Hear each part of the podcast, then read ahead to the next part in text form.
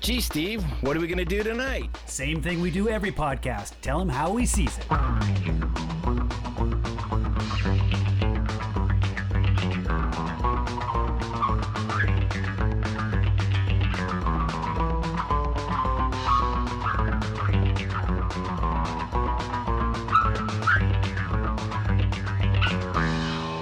Right, here we go. It's How We Sees It, episode 133. This uh, week we're hitting Top Gun, the original 1996 movie. Uh, not only uh, a, a hit uh, that year, but also the 86. top- 86. What did I say? 96. Didn't I? Yeah. I'm, I'm I'm already fucking it up, and I am breaking. uh, but uh, it was the top grossing movie that year. Uh, it it killed it, and there was a lot of people that uh, didn't want to be in this movie because they thought it was going to be a flop, and Oh, wow. uh, it turned out to be a huge, huge success. So, uh, shame on them. Anyways, I'm uh, Noah, one of your main hosts here, and with me, as always, is my main man Steve. Say hi, Steve. Hello, everyone. It's good to be here. Thanks for having me. Yep. And with us, uh, it's not an MCU, but he came back because uh, this is such a cool one to do. He wanted to be on this with us. Is our main man Bo? Hey everybody, how you doing? Don't forget to download, rate, and review. Yep. Paying the dues, paying the dues. The dues. five people that listen, if you haven't downloaded, rated, and reviewed yet, you should do it to this week. That's funny. Uh, and Bo brought a special guest with us. Uh, he, uh, Dan. Uh, I, I'll let you introduce yourself because I don't know a whole lot about you. I, I got a little bit of intro from Bo earlier, but uh, I'll let you introduce yourself.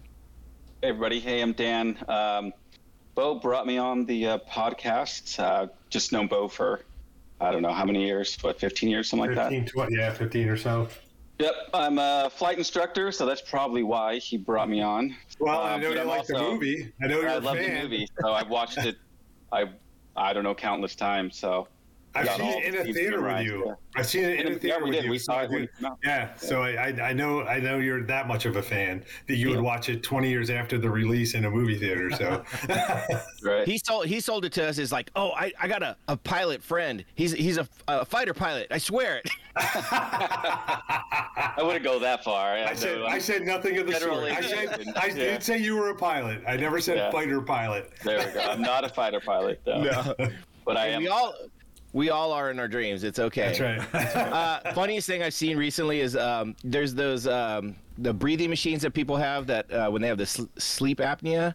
You know they have the, the machine, and Oh, it yeah. looks just like the the little uh, Oh. mouthpiece that's on the on the, the flight helmets. And so there's a bunch of people like putting those on with the the Danger Zone song going on. Oh, and really? It's Oh, my hilarious. I was like, it almost makes me want to have sleep apnea just so I could do I can that. go. Uh, I can go get my oxygen mask. I have Yeah. oh, Put nice. it on if I want to put it on. Yeah. Right. nice. All right. Uh, here on How We Sees It, we always come up with a, a drink cocktail or a, a, a beer or something that we're going to pair to the movie uh, that we saw. Something that just it makes us think of the movie or or something in the movie just got us going and and and. Uh, made us want to drink this whatever and steve's always really really good at coming up with these exotic uh, takes on this and so I'm, I'm excited to hear what he has to say so steve take it away Wow, you're trying to oversell me. now now I've got to deal with that. Well, uh, I mentioned guys earlier that that I came down with COVID over the weekend, so I didn't actually get to go out and shop. I had to deal with the the ingredients I had here because I didn't want to go take the take my uh, take my COVID to the supermarket. So, but I did find a drink that I. Um, that uh, I actually found a, uh, a drink called a Top Gun, and but it was adapted. It was adapted from a drink called a Paper Plane, which I thought, hey, we're going back to the origin. Um, let's let's see what, what I can do with that one. And I had all those ingredients except for one, which I made a substitute. So it's a um, again a paper plane. It's three quarter ounces of bourbon. It's all equal parts. Three quarter ounces of bourbon three quarter ounces of aperol. I didn't have that so i used campari. Uh, three quarter ounces of amaro nonino. I'm not sure if i'm pronouncing that right um, and three quarter ounces of lemon juice and then uh, I, I made a little paper plane and inserted Nice. Look at that. so, but again, they adapted this into a drink called the Top Gun, um, but they added a splash of of um, uh, like fruit juice to it. That didn't sound Oh. very good, and I didn't have any fruit juice, so I uh, went back to the origin, just kind of like we're doing with this uh, with this movie review. Oh, look at you. so Perfect. again, paper plane. Cheers. Cheers. awesome that's good good deal uh, all right i'll let you go now bo Okay, cool. Uh, so I did a drink called the Blue Goose in honor of Goose.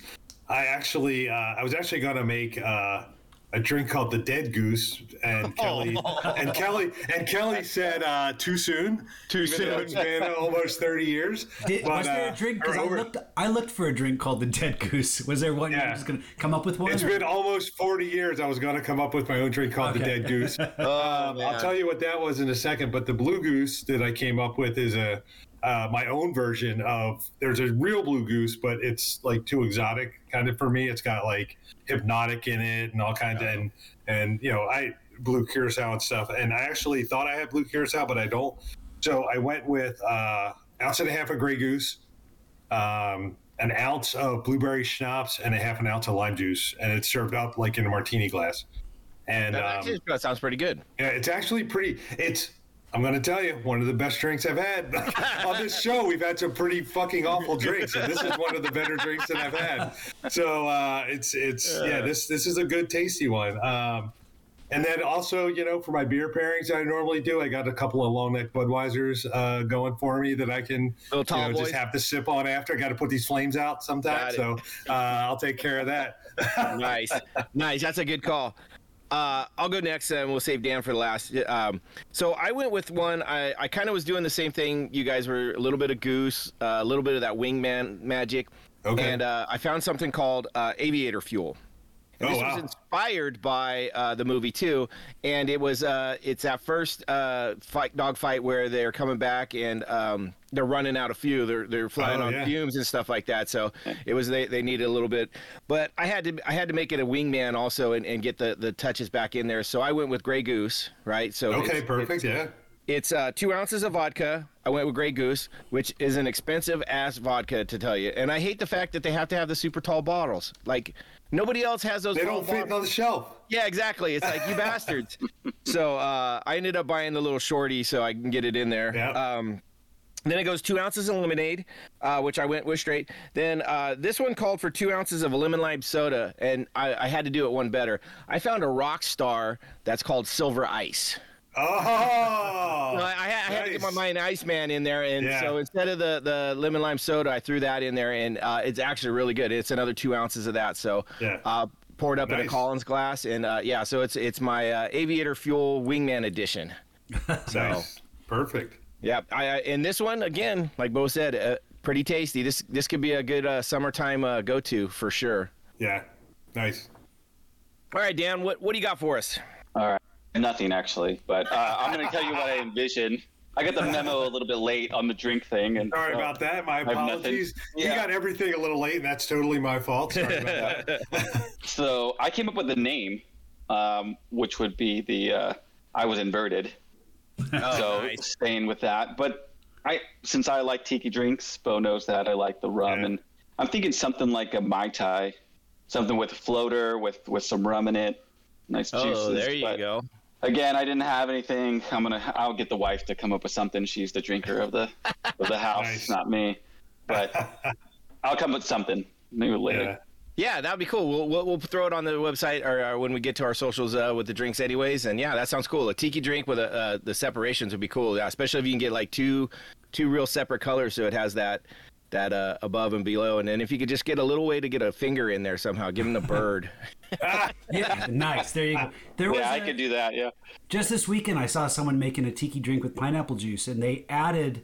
Um, what, what type of acid is it that that's in uh, in lime or lemon? Um, there's a Citric? Citric acid. Citric, like a citric acid. Yeah, they added it up so it so it basically had the same levels. I think it's six percent as as lemon or lime, and it changes the whole balance of the drink and really balances out Oh, wow. any of the any of the um, and makes the makes the the uh, pineapple juice that much more of a complement to the rums and, and stuff that you're Nice. adding in there. So just throwing that out there for any of our listeners that want to experiment uh, behind the bar. Yeah, I, I also did grab a beer this time. Uh, just it, it was by chance that uh, my daughter had brought uh, a a, four pack home from uh, Revision, uh, which is in Nevada brewery, uh, this weekend for Father's Day, and it's called uh, 87 Knots. And it's Oh, a okay. uh, New England style. It is super delicious, but it's got this perfect navy kind of ship theme. It's old school. It's like a tall ship, but it's got a big Oh, okay. anchor on it and stuff like that. And I was looking it up. I'm like, what? What's the 87 knots? What? And 87 knots is a is approximately 100 miles per hour. So they're taking it to 100 is is the idea. And I Okay. was like, that fits in because this movie goes to 100 Yeah. for sure. Absolutely. And maybe even more too. I mean, it, it it's all about just going crazy. It, it is Yep. such a good movie. Well, that's Right a good point. I'll, I'll probably be drinking anchor steams later, and obviously the anchor, of the Navy, and all that Yeah. kind of stuff. So I get the Navy tie in there. Well, and you mentioned this was the number one hit of the of the year, uh, number one money making, but it also brought in a lot of people into the into the Navy that wanted to be pilots. So, so as far as being a recruitment film, or uh, it Yeah. was, it was definitely very successful in that regard too. And and those guys were so sad when they got in there and they realized that they're probably not going to be pilots. Like Uh, one out of ten thousand. Yeah, one out of yeah. ten thousand or more people make it into the right. And I think they Yeah. even fine you like five dollars if you say any line from the movie Top Gun while you're. That's that's current. Yeah, that's. Uh, I read an article on that. That's currently going on in in the uh, the naval school right now. Uh, it's what is it? It- It's not actually called Top Gun, uh, by but that's the the nickname. But it's um, The fighter weapons school. Yeah. fighter weapon school. So interesting story. I, I found this out a couple years ago, um, and I, and my dad happened to be up here yesterday uh, for Father's Day, and uh, I I, ca- I got to talk to him a little bit about. Uh, I have a great uncle. So my dad's uncle, uh, my grandma's brother, was a uh, Air Force pilot, and he uh, and, and it's funny. I found out in my history class in college that he was the one that dropped the uh, hydrogen bomb on Bikini Island. And so, I thought that was a guy from Jaws. no. So uh, yeah, yeah. I was literally I was literally in my uh, um, uh, history class reading the book, and they were talking about it, and it and it said Captain Critchlow, and I was like, what the hell? I was like, lit- I'm like, that's that can't be, and so. Uh, I, I did some investigation, and yeah, it, it, it was my uh, my great uncle who was uh, the pilot Oh my that dropped gosh. that. But he ended up being a flight instructor at the Okay, Air Force version Forward. of Top Gun, uh, which is the the weapon school, you know, the fighter school and stuff like that. Apparently, he was he was such a good fighter pilot that, or a fighter pilot that he would they wouldn't even let him go into combat.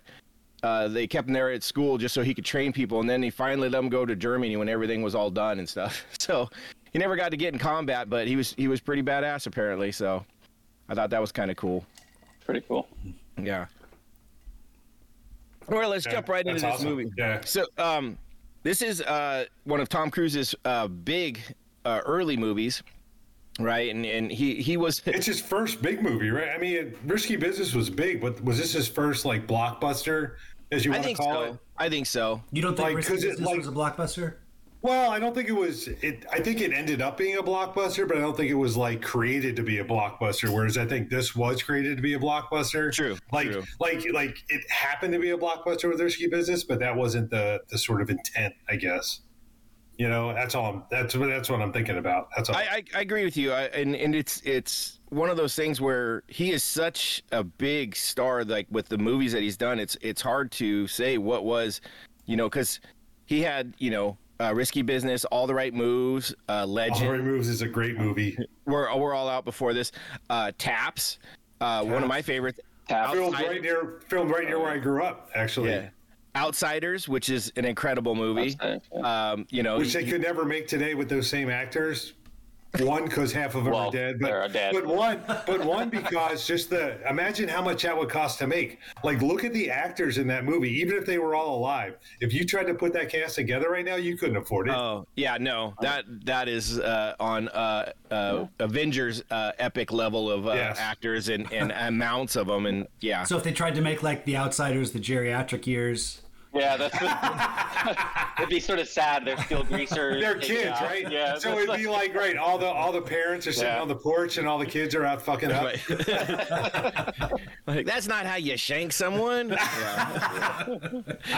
yeah. You dye your hair with shoe polish. don't you? yeah. So yeah, this was one of his his his earlier movies, but probably one of the biggest uh, Yep. for for his for his early movies, and I would say still probably one of his best. Um, Uh, yeah, I'd, I'd put it up there. yeah. I mean, if you ask people their favorite top Tom Cruise movies, this is this is probably in that 35 40%. And with as many good movies as he has, I think that's that's going to take it for the most part. he's you know? he's he's an anomaly amongst actors in that in that he has such a unusually sour reputation uh, with his, Right. and and yet he kind of always defy that with the movies he puts out are, are always just damn good. you know, so you say, you know, I'm not a big fan of Tom Cruise, but man, he makes good movies. I hear that all the time. You're not wrong because I was thinking that I watched it again today. I, I told Alyssa that you know one of the things I wanted to do this weekend was was to watch it again, and so I ended up watching it today when it was hot outside and not uh, too hot to go do some work. And I was watching this going, man, I would punch him in the face if he was around me the way he acts. Well, that's what Kelly said last night when we were watching it. She was like, "He's such an arrogant sob in this." he, he is. You have to be to be a fighter pilot. That's Well, yeah, there's that. Well, that's There's that's that. what I They all- told they her. all- That's what I said to her. Yeah.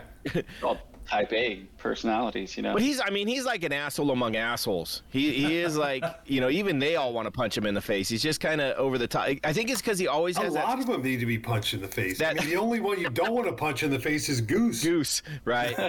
Uh, but he's and not a Tim pilot. Robbins. That's why he's not a pilot. He- Right, and Tim Robbins is a nice Right. guy, also a, also a backstreet Yeah, guy, right. right? That's the uh, I call, uh, Rio, I guess is what they call it. Was, Rios, uh, yeah. yeah, which radar I, I did. officer. I didn't know that until just Oh, I didn't know that recently. Either. Yeah. because they call it they call them out that but it, they don't- you know they don't give you the, the terminology they just expect you to know or, or learn but yeah i thought that was uh, great um, I, I watched a, like a two and a half hour behind the scenes, and they actually mentioned something about all the lingo. They said there was the, they were first introduced to all the lingo, and they couldn't make heads or tails of what people were talking. about. this is the people that were going in to write the screenplay, but they decided just to deal with it, and they'd let audiences deal with it. They said it was more important that they just got a sense of it and they'd figure it out. And if they wanted to Yeah. look it up, it was better that way. So I think Well, that they was a good also had- call. Yeah. they also had a lot of actual military advisors on this that that really took control of a lot of stuff like there was there were some interesting script changes that were directed by the Department of Navy saying, "Yeah, no, that's that's not gonna fly." Because uh, Goose was originally supposed to die in a crash on board, like during a landing or something like that. They're like, They wouldn't nope." allow it. They said no Yeah. way. But yeah, and they, they put it on this guy named Pete uh, Pettigrew. I guess he was the advisor, but he was also one who who shot down MiGs and, and was a was a fighter pilot. And he designed that whole thing. He says because uh, based on things that had actually happened. Um, Yeah. and and said this is how, how you're gonna you're gonna kill him, and they he thinks they pulled it off. He was well. also the old man that Yeah. uh, he got a little cameo. He was the old the old man that uh, met up with uh, uh, Charlie in the in the bar, right. and uh, so uh, yeah, he got he got his little little sh- you know cameo in there, which was kind of cool.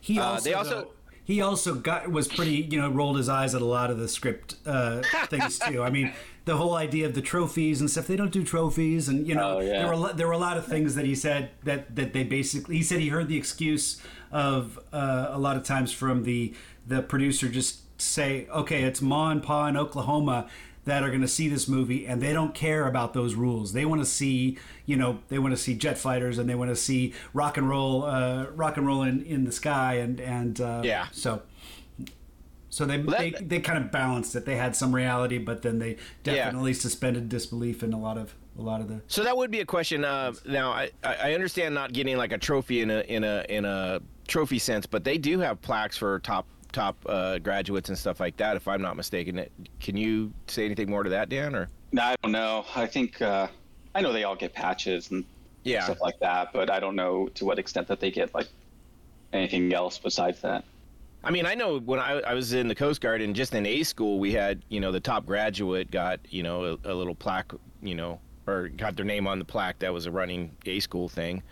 Uh, so it was kind of, you know, I could see it happening. I, maybe not like a trophy, like you know, like a Stanley Cup that they're going to run around with and hold above their head, but definitely. I mean, we got that scene, hilarious scene too, where they're they're looking at the plaque and posing in front of it, and Goose comes up, and then uh, you know, Iceman, or I guess it was Slider. He's like, yeah, the the you know plaque for second place is in the uh, ladies' room, and we get Anthony Edwards, Goose with the with the the laugh, yeah. Such a good one. then even then he even goes on top and turns around even better, and he goes over and he goes, "No, it, it's two O's and Goose, guys." Yeah, right. so he's he is actually probably the most likable character in this entire thing, and and Oh, no kid you know But he was he was cast that way. You know, Yeah. Even the director It- even said, "Yeah, he's likable, and he's the guy you're gonna you're gonna kill in, in act in act two. And so a couple Well, of him and his wife, right? Right. Yeah, I mean, yeah. him and his wife are like like the most likable people in the whole thing. Like, I think even even uh, uh, Kelly McGillis isn't a likable kind of person. I mean, she's fine, but I'm not like as as like sort of like sexualized. They make the whole thing and all that kind of stuff, and it's like I don't know that I would like kind of hit on her necessarily. Like Tony, you know, she's attractive and all. Tony Scott uh, cast her as an older, you know, older than him, as just to kind of give her more, uh, more um, presence in in her role. In fact, I think the, the didn't the didn't the military help define uh, her role too? Because I think originally in the script, it, she was dating uh, Maverick was dating someone, one of the other like one of the. It was supposed to be. It was a gym. No, it was supposed to be a gymnast or a, a groupie. But what happened was, is they met a real live woman that uh, was actually a mathematician and was like knew the stuff that they had her, and so they based her off of that.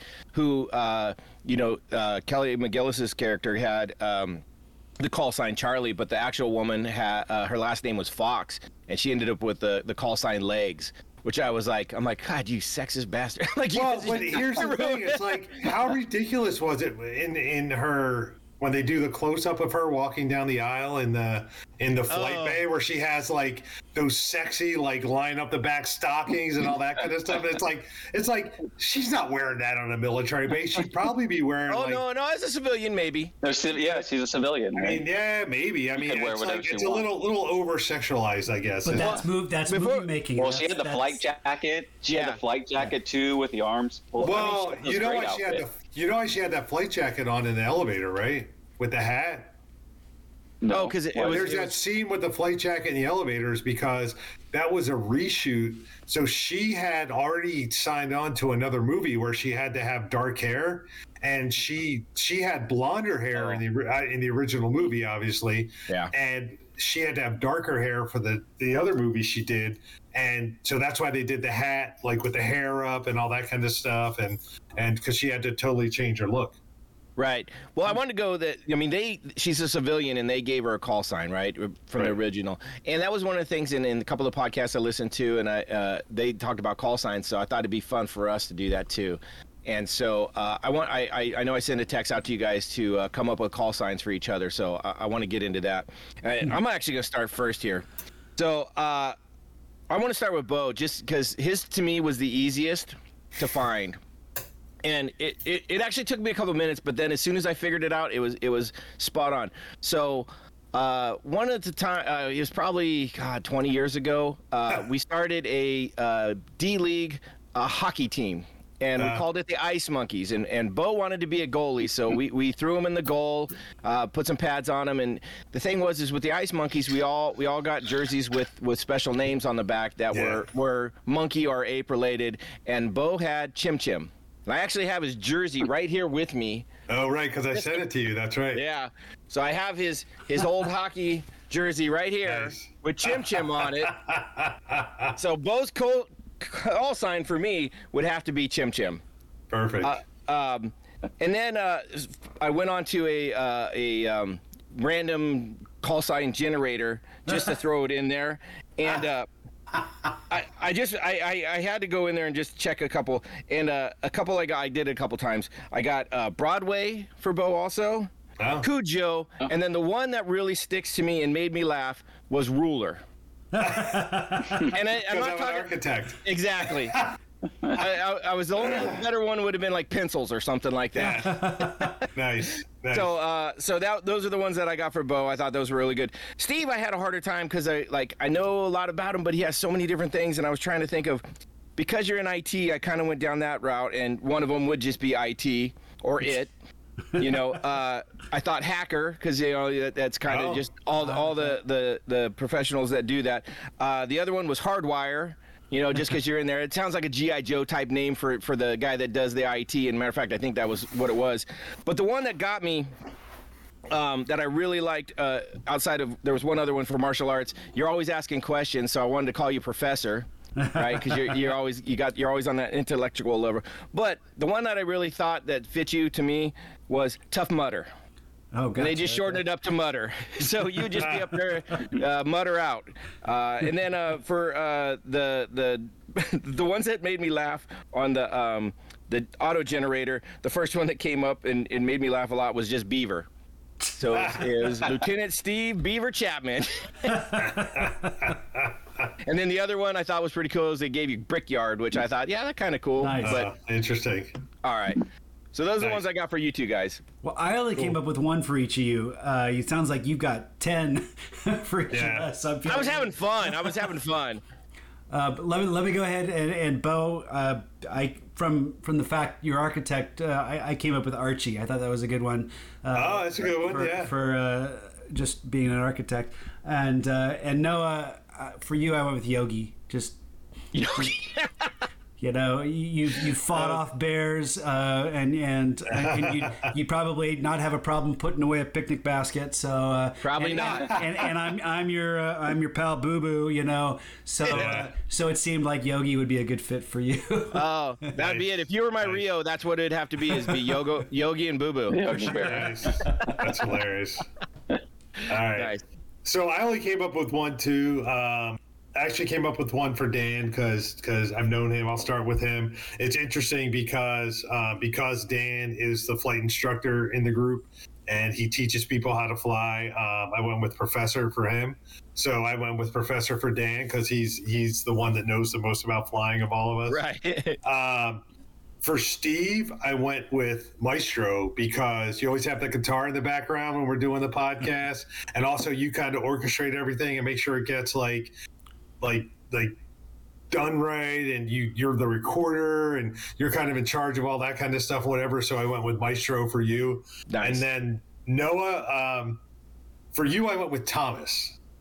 and the reason I went with Thomas is because you're always like poking holes in what the storyline is. So doubting Thomas. So I went with Thomas because you're such a doubting Thomas with all these movies that we do. Someone has to poke holes in it. Someone has to do it. Uh, so awesome. Yeah, that was cool. I, I just thought it'd be a fun thing to do, and, and it's one of those things is like when you get a nickname or something from someone else, it, it usually carries more weight than if you try and give yourself one, and, and that's what call signs seem to me. Although looking at some of those guys, uh, you know, the egos and stuff, I'm thinking they probably gave themselves because I th- I don't know if they would have all been as cool. You know, it, it would have been a little bit more you know joking. Like who around. comes up with Iceman for somebody else, right? True. Well, unless Oh, unless he was unless Yeah. he was married and it was his wife. Right, exactly. But yeah, no. So I thought that was kind of cool, and and you know who doesn't want to have a, a, a cool uh, call sign? So now you guys can you guys can use those whenever you want uh, in any of your sign-ons or sign-offs. Um, all right, back to this movie. Uh, one of the other things I found out I thought was really cool. We were talking about uh, Anthony Edwards and Goose. Uh, all of the the fighter pilots and and people that were supposedly up in the, the planes got to go actually up in the F-14s uh, in the rear seat for some test flights and stuff like that, and, and some of it was except, filmed. except Val Kilmer refused. Oh, did he? I didn't see Oh, that really? one. Yeah, He Why? refused. Do we He was know not- why? Why? Yeah. he was not interested. He said that wasn't that wasn't part of the uh, part of the deal. He just didn't want to. Oh, He didn't Wow. want to do the movie at first either. That that Right. came up too. Yeah. So the he uh, Anthony Edwards was the only one that uh, of the actors that didn't throw up. Uh, Oh, wow. During the flight. Oh. Right. Tom Tom Cruise. Cruise, Tom Cruise did the first time. Really? Um, and he, yeah, he documents exactly how it all happened. I guess he was going up with someone named Bozo. Yeah. Oh, that's right. Oh, yeah, wow. that was, That was- the guy. Um, He did the flyby too. Yeah, and he couldn't Mm-hmm. even he couldn't even communicate with him uh, because he was pulling some sort of uh, you know Maneuver, yeah. maneuver that made it so he couldn't even get to his his uh, his uh, to his uh, radio- Bag to throw up. So, oh yeah, he was trying to get his bag, and it was like all over the place. But, um, but no. But then he went up for two more flights, and he had no problem on that. Yeah. He, Yeah. And of course, he fell in love with it too. yeah, yeah, of course. Well, apparently that was what it was. He wasn't sure if he wanted to do it, and they arranged that first flight. And so he did that flight, even with all the throwing up and doing all that. He got back down, got out, went and found a payphone, and called the guy and said, "Yep, I'm in." Well, that wasn't Oh, wow. when I said the first flight. That was when they were actually doing the, the footage when they were actually Okay. recording. The first flight that was different. That was that was. Oh, okay. I don't think that was a whole. I don't think they did quite as much uh, of the. He still was all, he was all in once after the first flight, and, and that's you know, that's one of the things about Tom Cruise that you know, love him or hate him. One of the cool things he does is he gets into the movies and does a lot of the stunts, and and he he. Yeah. If he's, you know, what, what was uh, Days of Thunder? He got in and, and and I think someone said he actually drove like a full 200 laps, You know, Oh, wow. it wasn't it wasn't just a couple. He's like, no, I want Just I want to see know what, what. it was like. And these Yeah. days, he's he's he's almost like 100 percent like Jackie Chan as far as the stunts. He oh, he'll does. never be like There- Jackie Chan. Well, I just mean that that you know the, there was He there does was as many of his own stunts as he can. there was and a he's scene, allowed. There was a scene in like Mission Impossible Five or something like that where he had to hold his breath for a certain amount of time. It was next right. to impossible. They talk about in the movie. So he did that. You know, it's Yeah. just like that's just ridiculous. You know? Yeah. Didn't he break his ankle or something? Yeah, on, they uh, have- Mission Impossible. Yep, when he in when he like jumped over a building, sort of didn't make it, and then snapped his leg. They used that shot in the movie. Yeah, yeah, because he kept going. Yep. Yeah, he kept it rolling, and then his leg was or his ankle was broken or something. Yep. Oh, That's wow. crazy. Yeah. I'd love to see him do some Jackie Chan kind of shit though, like some drunken uh, kung fu. You know, Yeah. they need to impress me. Or or those two guys need to do a movie together. That would be awesome. Jackie Chan and Tom Yeah. Tom Cruise. Yeah, like like have a fight scene between the two of them. Just let them go at it. Nice. It'd be fun. Um, one of the other, uh, I wanted to bring this up. We were talking about Kelly Gillis, uh, McGillis earlier. So, uh, was she ori- the original MILF? I mean, if you think about it, like in a movie, was that even a thing when she? Because I mean, she's got to be five, six years older than him in this movie, at least. Oh, she's definitely a. I think cougar for sure. Like maybe, maybe not a milk, but she's definitely old enough. Like yeah, he's Yeah. he's so young. Like it's before he got his teeth fixed. Like that's how old this movie is. Yeah, like, there's- his teeth oh. are like. There's How some old was she? Do you know how She's old actually she was? she's Well, actually I'll- five years older than him. She was. Uh, Oh, really? Yeah. Uh, in '86, she was born in '57. I looked it up, I'm, yeah, I'm looking right now. and, and he was born in like '60. She was born in Newport Beach. I should Yeah. look. So I think she was around like early or late twenties when this was filming and stuff. So, Yeah. uh, which which kind of fits up with her character. I think that her the actual woman might have been a little bit older, uh, just you know because she had been through college and kind of worked herself up into the position she was. So the movie that she did right before this was uh, Witness with Harrison Ford, and uh, Yeah. so she played. Oh, the, right. She played the much younger Amish woman in that one, and uh, goes from there to the the older woman against uh, Tom Cruise. Boy, she had her way with uh, leading leading men. Back in the 80s, I- I mean- at least back in the '80s, not not not not so much these days. Not too Uh, much. Although she has like turned it around a little bit. She was looking pretty ragged there for a couple of years. I mean, Oh, she I'm no really? She turned it around. I don't I'm no judge, but right now she doesn't look too. I mean, she looks. I mean, you know, for being what almost. uh Was she 65? No. Yeah, so she's 65. So I mean, you know, she's she's getting up there. Uh, I mean, you so know, spoil- don't tell my little- wife. Little bit of spo- I said that. little little spoilers for for Maverick. Not it's not going to kill anything, but she was one of the few that wasn't invited back. Uh, didn't make an appearance. Really? But uh, the new love interest was mentioned in the original That's right. movie. oh, So really? she- Yep. She yep. is, There's a uh. Yeah. She is the uh, admiral's daughter. Uh, that, uh, oh, with is mentioned- flyby. Yep, which is mentioned, I believe, twice. Uh, I didn't know that until either. today. I was reading some stuff. I was like, That's "That funny. is perfect." It makes more sense now too. And I was like, "Okay, I get it." Right. I just thought that was hilarious, and I, I had to bring that up because I was today years old uh, when I learned that. So Yeah. Uh, so I mean, talking about talking about the cast and talking about like just how they've aged, and you know, I'm no judge. Don't get me wrong. Like I am not the person to be judging on looks, but there are a lot of these people that have like not aged well, for lack of a better term. Have you have do, do you find though that that when it comes to aging and and I guess ageism is is at play here, but if you see actors that that you know make it big when they're already past their prime, you know, uh, uh, Yeah. an older woman that that be, like like Kathy Bates or someone you know someone who's who's not all about looks. They're more they're they're kind of already past Yeah. their their their beauty stage. Um, and we accept them a lot more. But then if we if if we get to know someone like Carrie Fisher or something like that, and then they age and they no longer they lose their beauty, we tend to judge them for that. It's it's almost I, I, judge is Well, and that's why fair, I'm kind of like not- hedging does- my yeah. yeah it does seem. I mean, and then we look at Tom Cruise and say, oh my gosh, he's uh, you Well, know, he's even looking like look at him. His cheeks don't move anymore and stuff. Like he's had a ton of work, and like even like Meg Ryan, like Meg Ryan's had so Oh, much Meg work Ryan, done. yeah. So it's not even like she's aged poorly. She's like Yeah. trying to like she's had so much though. work done. It, it almost seems like it's impossible though because you either have work done to keep yourself looking Yeah. looking good or you let it go and you risk you risk it all Well, turning south. I mean it's very rare That's- to I have, mean, yeah, have a it's a- woman who hasn't had any work done that that can look can look attractive and and uh, to the point of a leading woman. Uh, um, like, Yeah. like I mean, like they did in Maverick with uh, who, who is that? Jennifer Connelly. Uh, she's one of the few that. She's in that. She is. Yep. Oh, I didn't know. She's the main love interest. Yeah, and she's probably about the same age. Yeah. So So we're talking about Meg Ryan. This was her first movie too, Yeah. and Oh, really? she was in Yeah. a soap opera. She was in a soap opera before this. Oh, yeah, she was she was in two two TV kind of productions, but this was her first movie. I thought she was so freaking. She was cute. great. Yo, adorable and yeah. yeah. Um, there is some stuff that, and th- th- here goes my whole poking in it, right? Uh, when Goose dies, Maverick's the one that goes and cleans out his house, ends up with his dog tags and all that. That is complete bullshit. 100% bullshit. Meg Ryan's not giving up those dog tags, right? Oh, for sure. No, and they would have never given them to Maverick. yeah. It- it- I think just- my dad still has my uncle's dog tag. Yeah. Like I think you know it's. Oh, and when he throws him overboard, oh, dude, I would have kicked his ass right over after him. Like, swim and catch him, motherfucker, because that was bullshit. Um, and that's what.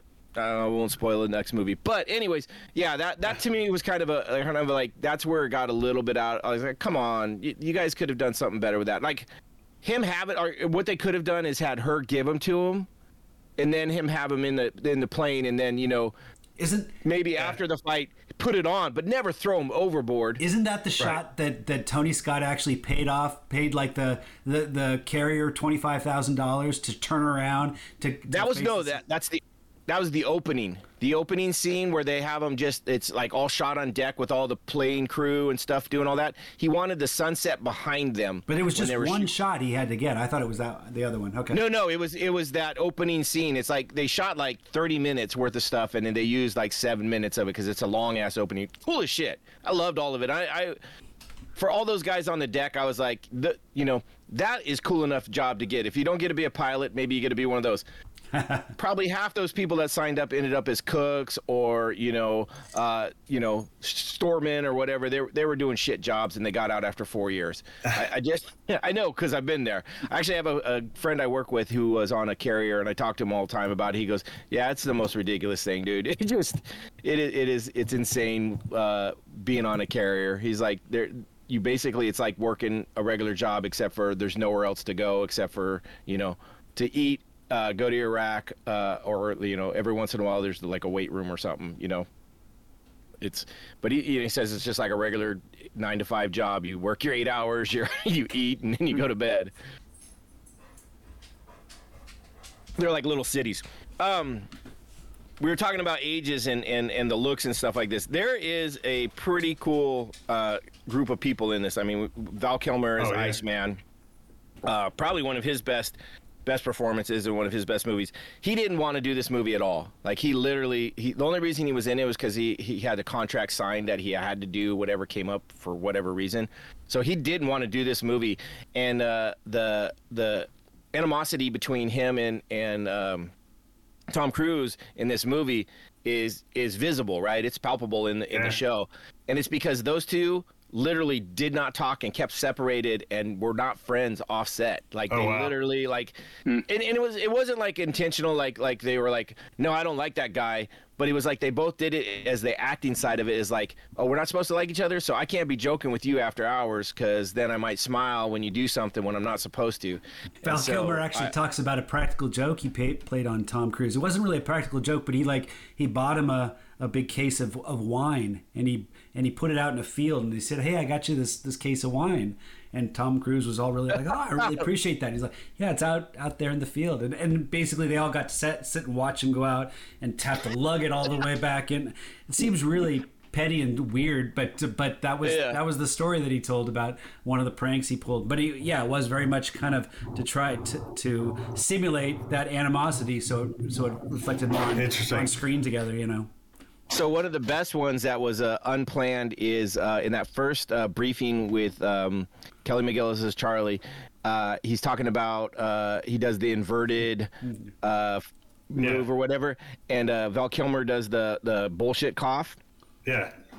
unscripted, and all the laughs were like legit, and so it was just one of those is like got in there and it was like like.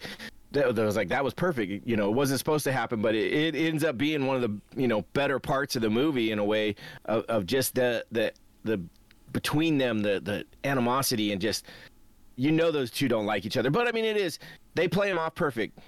The two top dogs, right? You you can only have one alpha male in, in a pack, and those guys are both vying for it, and that's literally what happens. Is you know they go back and forth and back and forth, and and and you know Val Kilmer technically is the alpha fe- or the alpha female He's the alpha male. male. He's the alpha male. He he wins in the end. Yeah. You know. Yep. So Well, and and look at I mean, I'm looking at some of the I've looked at this a couple of times at the people that are in this movie, and there's like a lot of people that are in like other movies that we could easily do on this podcast as things that I think we all like. So one of the other guys, Sundown, Clarence Gilyard Oh, yeah, Jr. yeah. He's from he's he had a good couple of years there. He did this and then he did Die Hard, like Yep. much bigger role in Die Hard. He Oh, was the that's uh, right. he was He the was the nerdy IT guy, guy. and he was a He the computer. gla- he was a That's right. He guy. broke into the safe, right? yeah. Right, he was the guy That that, broke him. into the safe. He's our he, Steve. He got punched in the face and did the like the eh Outside, yeah. or whatever, right in the in the van. But um, the other guy who I just I just noticed this maybe it was yesterday, but um, Chipper who I, I I'm trying to think who he was. Uh, uh, he had second- one.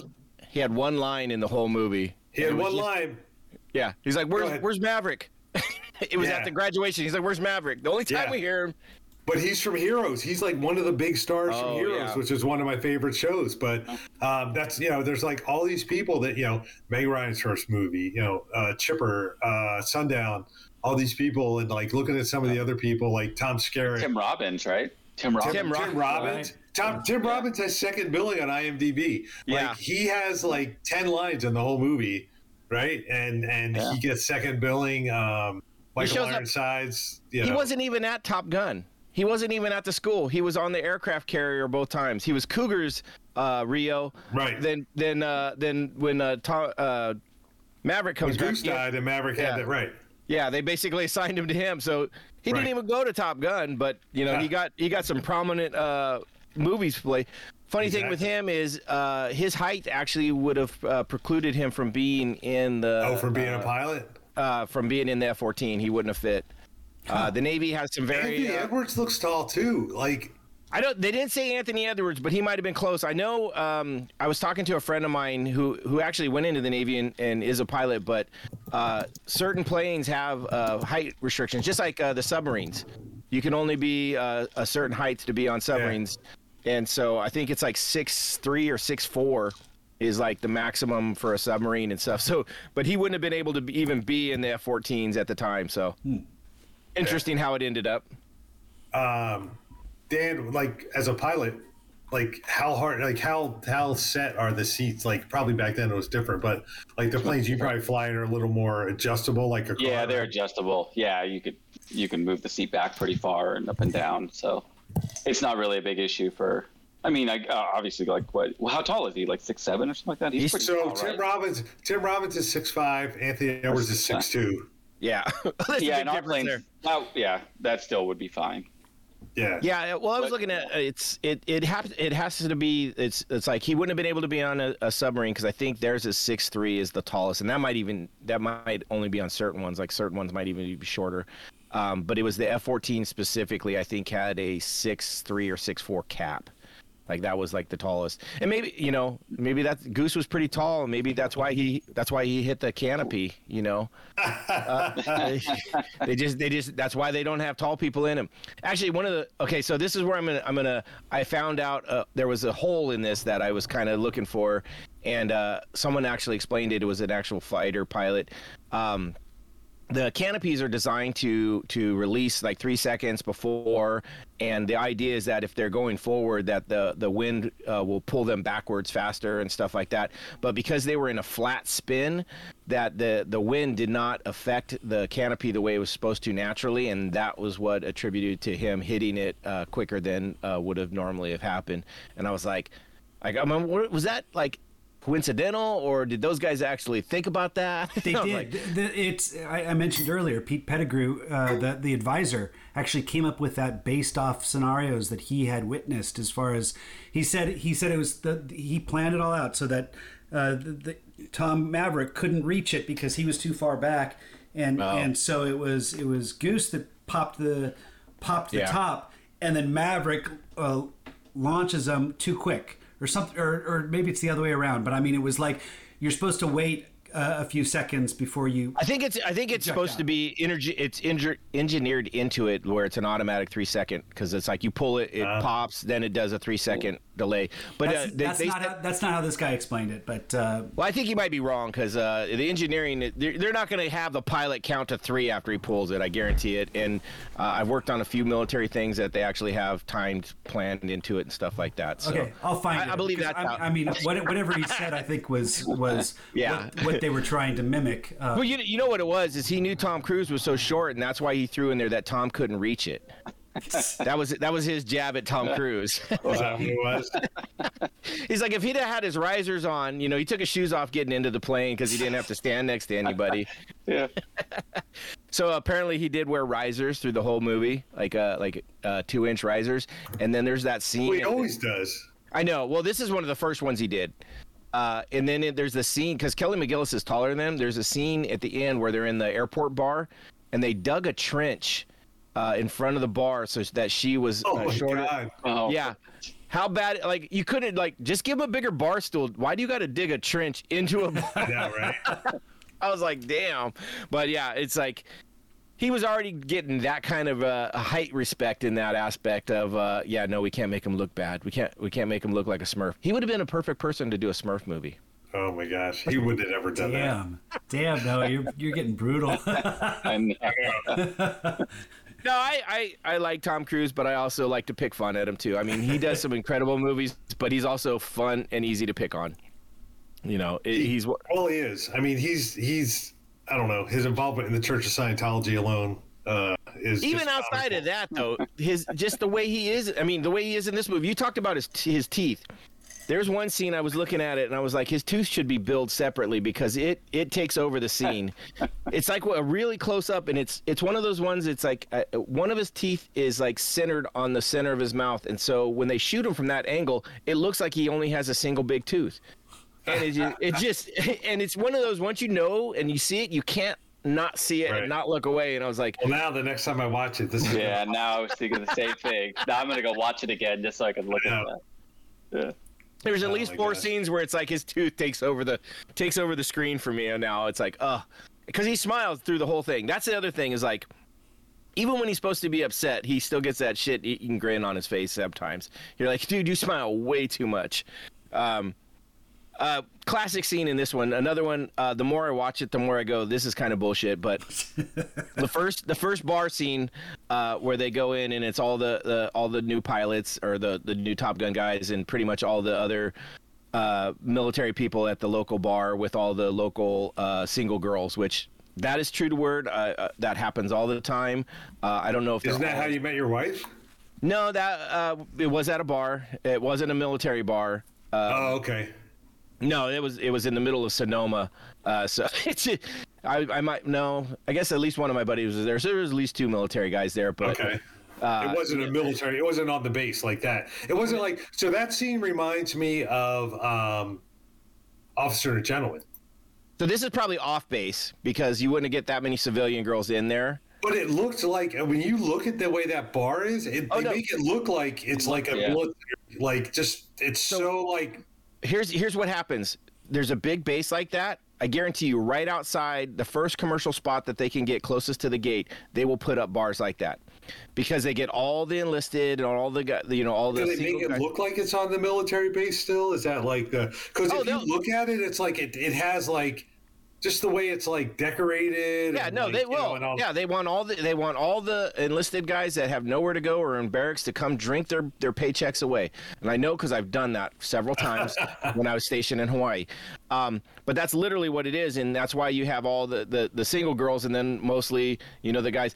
Although I don't know if there'd be that many guys in their uniform, especially if they're dressed white. Like well, they not just got there though, so maybe they were like, you are don't, I going know. to I a mean, bar in your dress white. frame of reference. yeah. Well, that's the other thing I noticed. Uh, speaking of the dress, I don't know if it was a dress uniform or not, but when they went into the uh, when when uh, uh, oh shoot, what's his name handed in his wings, right? Um, Oh, the t- that's on the that's on the carrier. when Cougar hands in his wings. Yeah, when Yeah. Cougar hands in his wings, he's walking out, and then they come in, and, and uh, uh, Maverick, Maverick and Goose come in. The guy who's the the commander of the ship, I don't Yep. know what his rank is, but the guy who's Captain. of the ship, He- yeah, captain. He's captain, Captain no matter ship, what his yeah. rank is. yeah. So he has a he has a the same exact shirt he's wearing is hanging on the back of the door.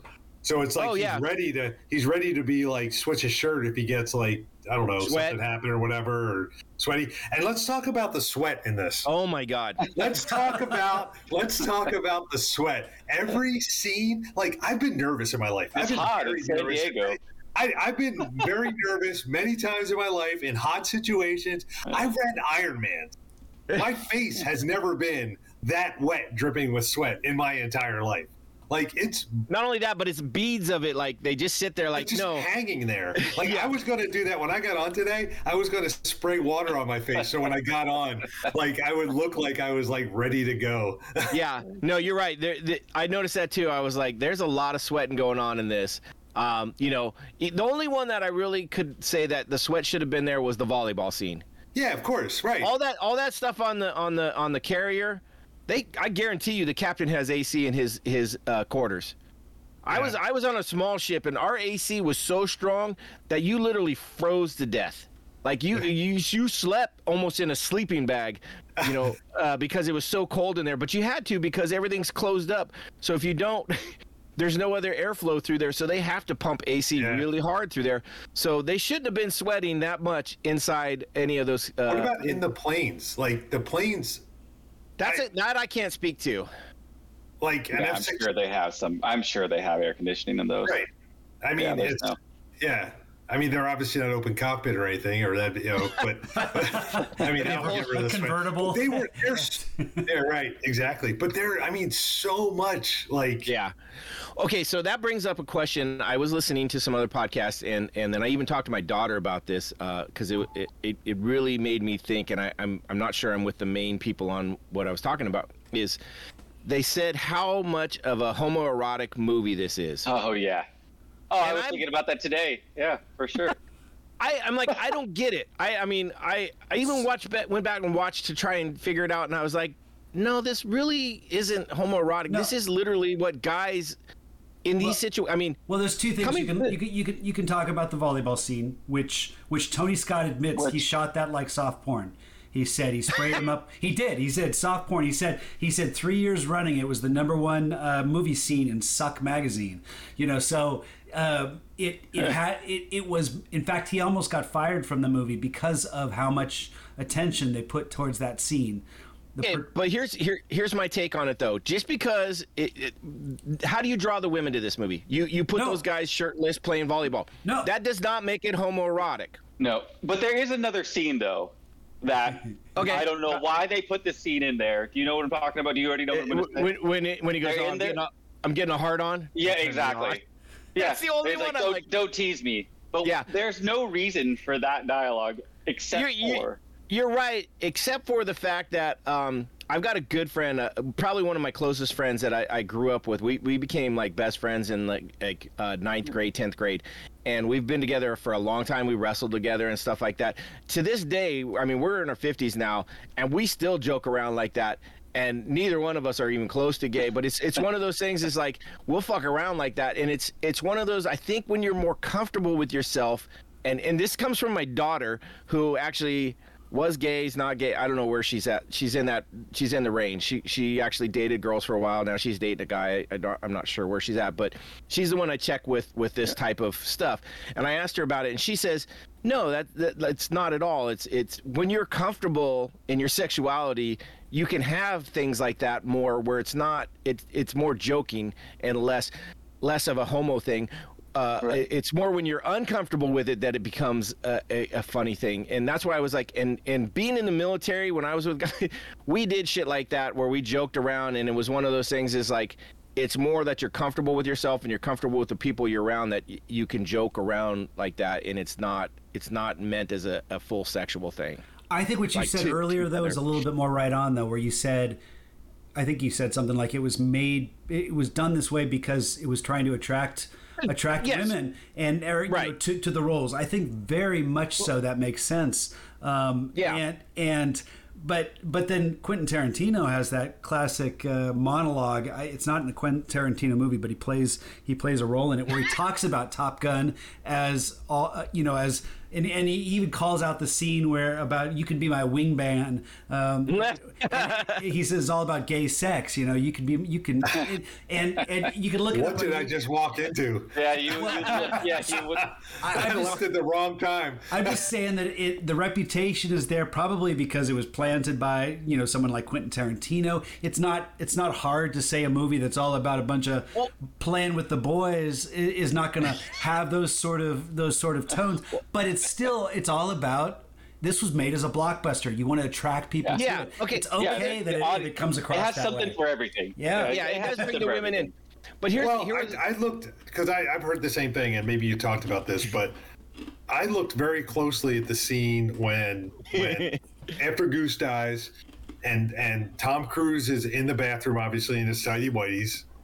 um, you know, who I don't know, I I've never done that. Like casually stood around, leaning over a counter in my tidy whiteys, like Actually, after I Goose, that, shaved. I, that wasn't. That wasn't after Goose Day. That was before because he's actually he's got his leg up on the bench that Goose is sitting on, and he's standing very. No, no, no. This is the one But it's after he died. Yeah. After he died. He's And pouring he's the water on his face. Yeah, he's, where, where the captain, Yeah. where the captain comes in. So and, Tom yeah. Skerritt comes in, and as he's leaving, like he puts his hand like around his chest, like rubs his back as he's walking out of the room, and all that. I was like, All right, I, so here, I, I, I mean, I'm a pretty confident guy, but I'm not quite that confident.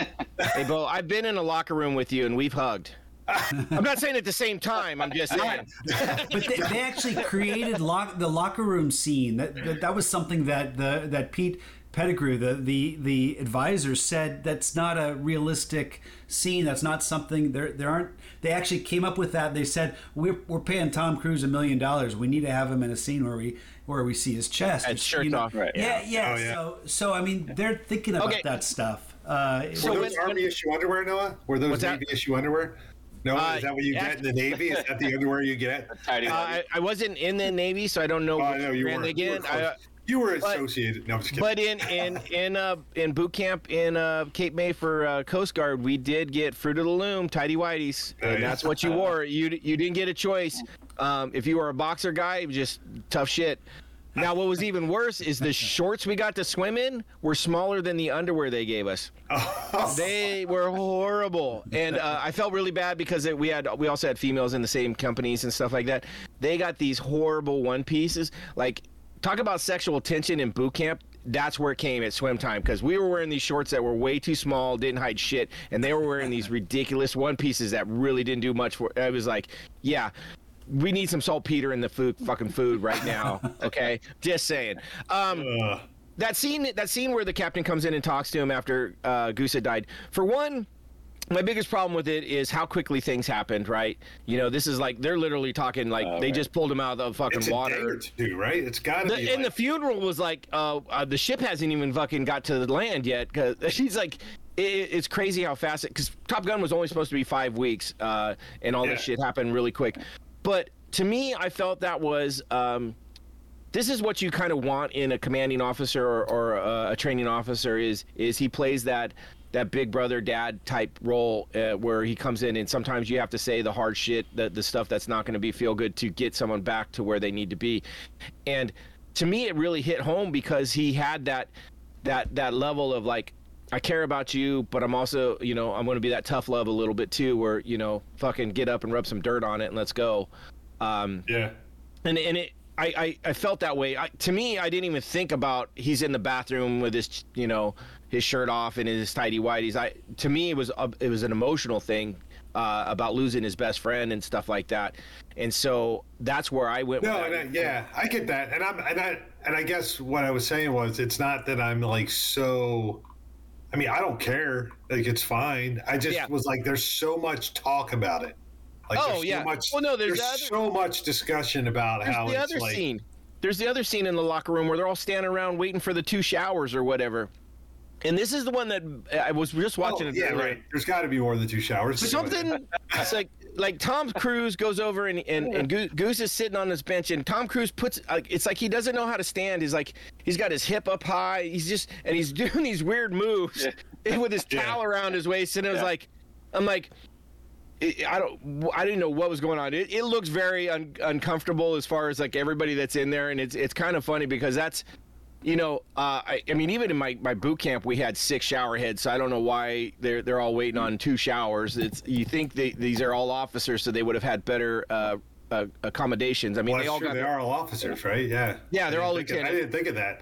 They're lieutenant or higher, right? Did they? They could Um, be captains, right? I guess. You well, uh, they're probably lieutenant uh, junior grade or higher, which is uh, so the the butter bar is an ensign, then you got a silver bar is uh, lieutenant junior grade, and then you got the double bars, which are the lieutenants, and that's what most of the pilots were.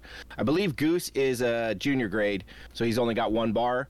So the Rios Okay. might have been one bars, which means these guys have been in for a minimum of probably eight years at least, because you got Yeah. four years for the academy, and then it takes a couple years to get up to lieutenant. So they've been in eight years minimum at this point, uh, or at least four years active, kind of thing. Yeah. So they're, they, yeah, they should have they should have had better accommodations for sh- for a locker room for sure. Air I mean, conditioning doesn't work. Showers don't work. Yeah, There's, there is. All there that is. stuff is not working. Yeah, there is a lot of shower. There is a lot of shower uh, Showers teams.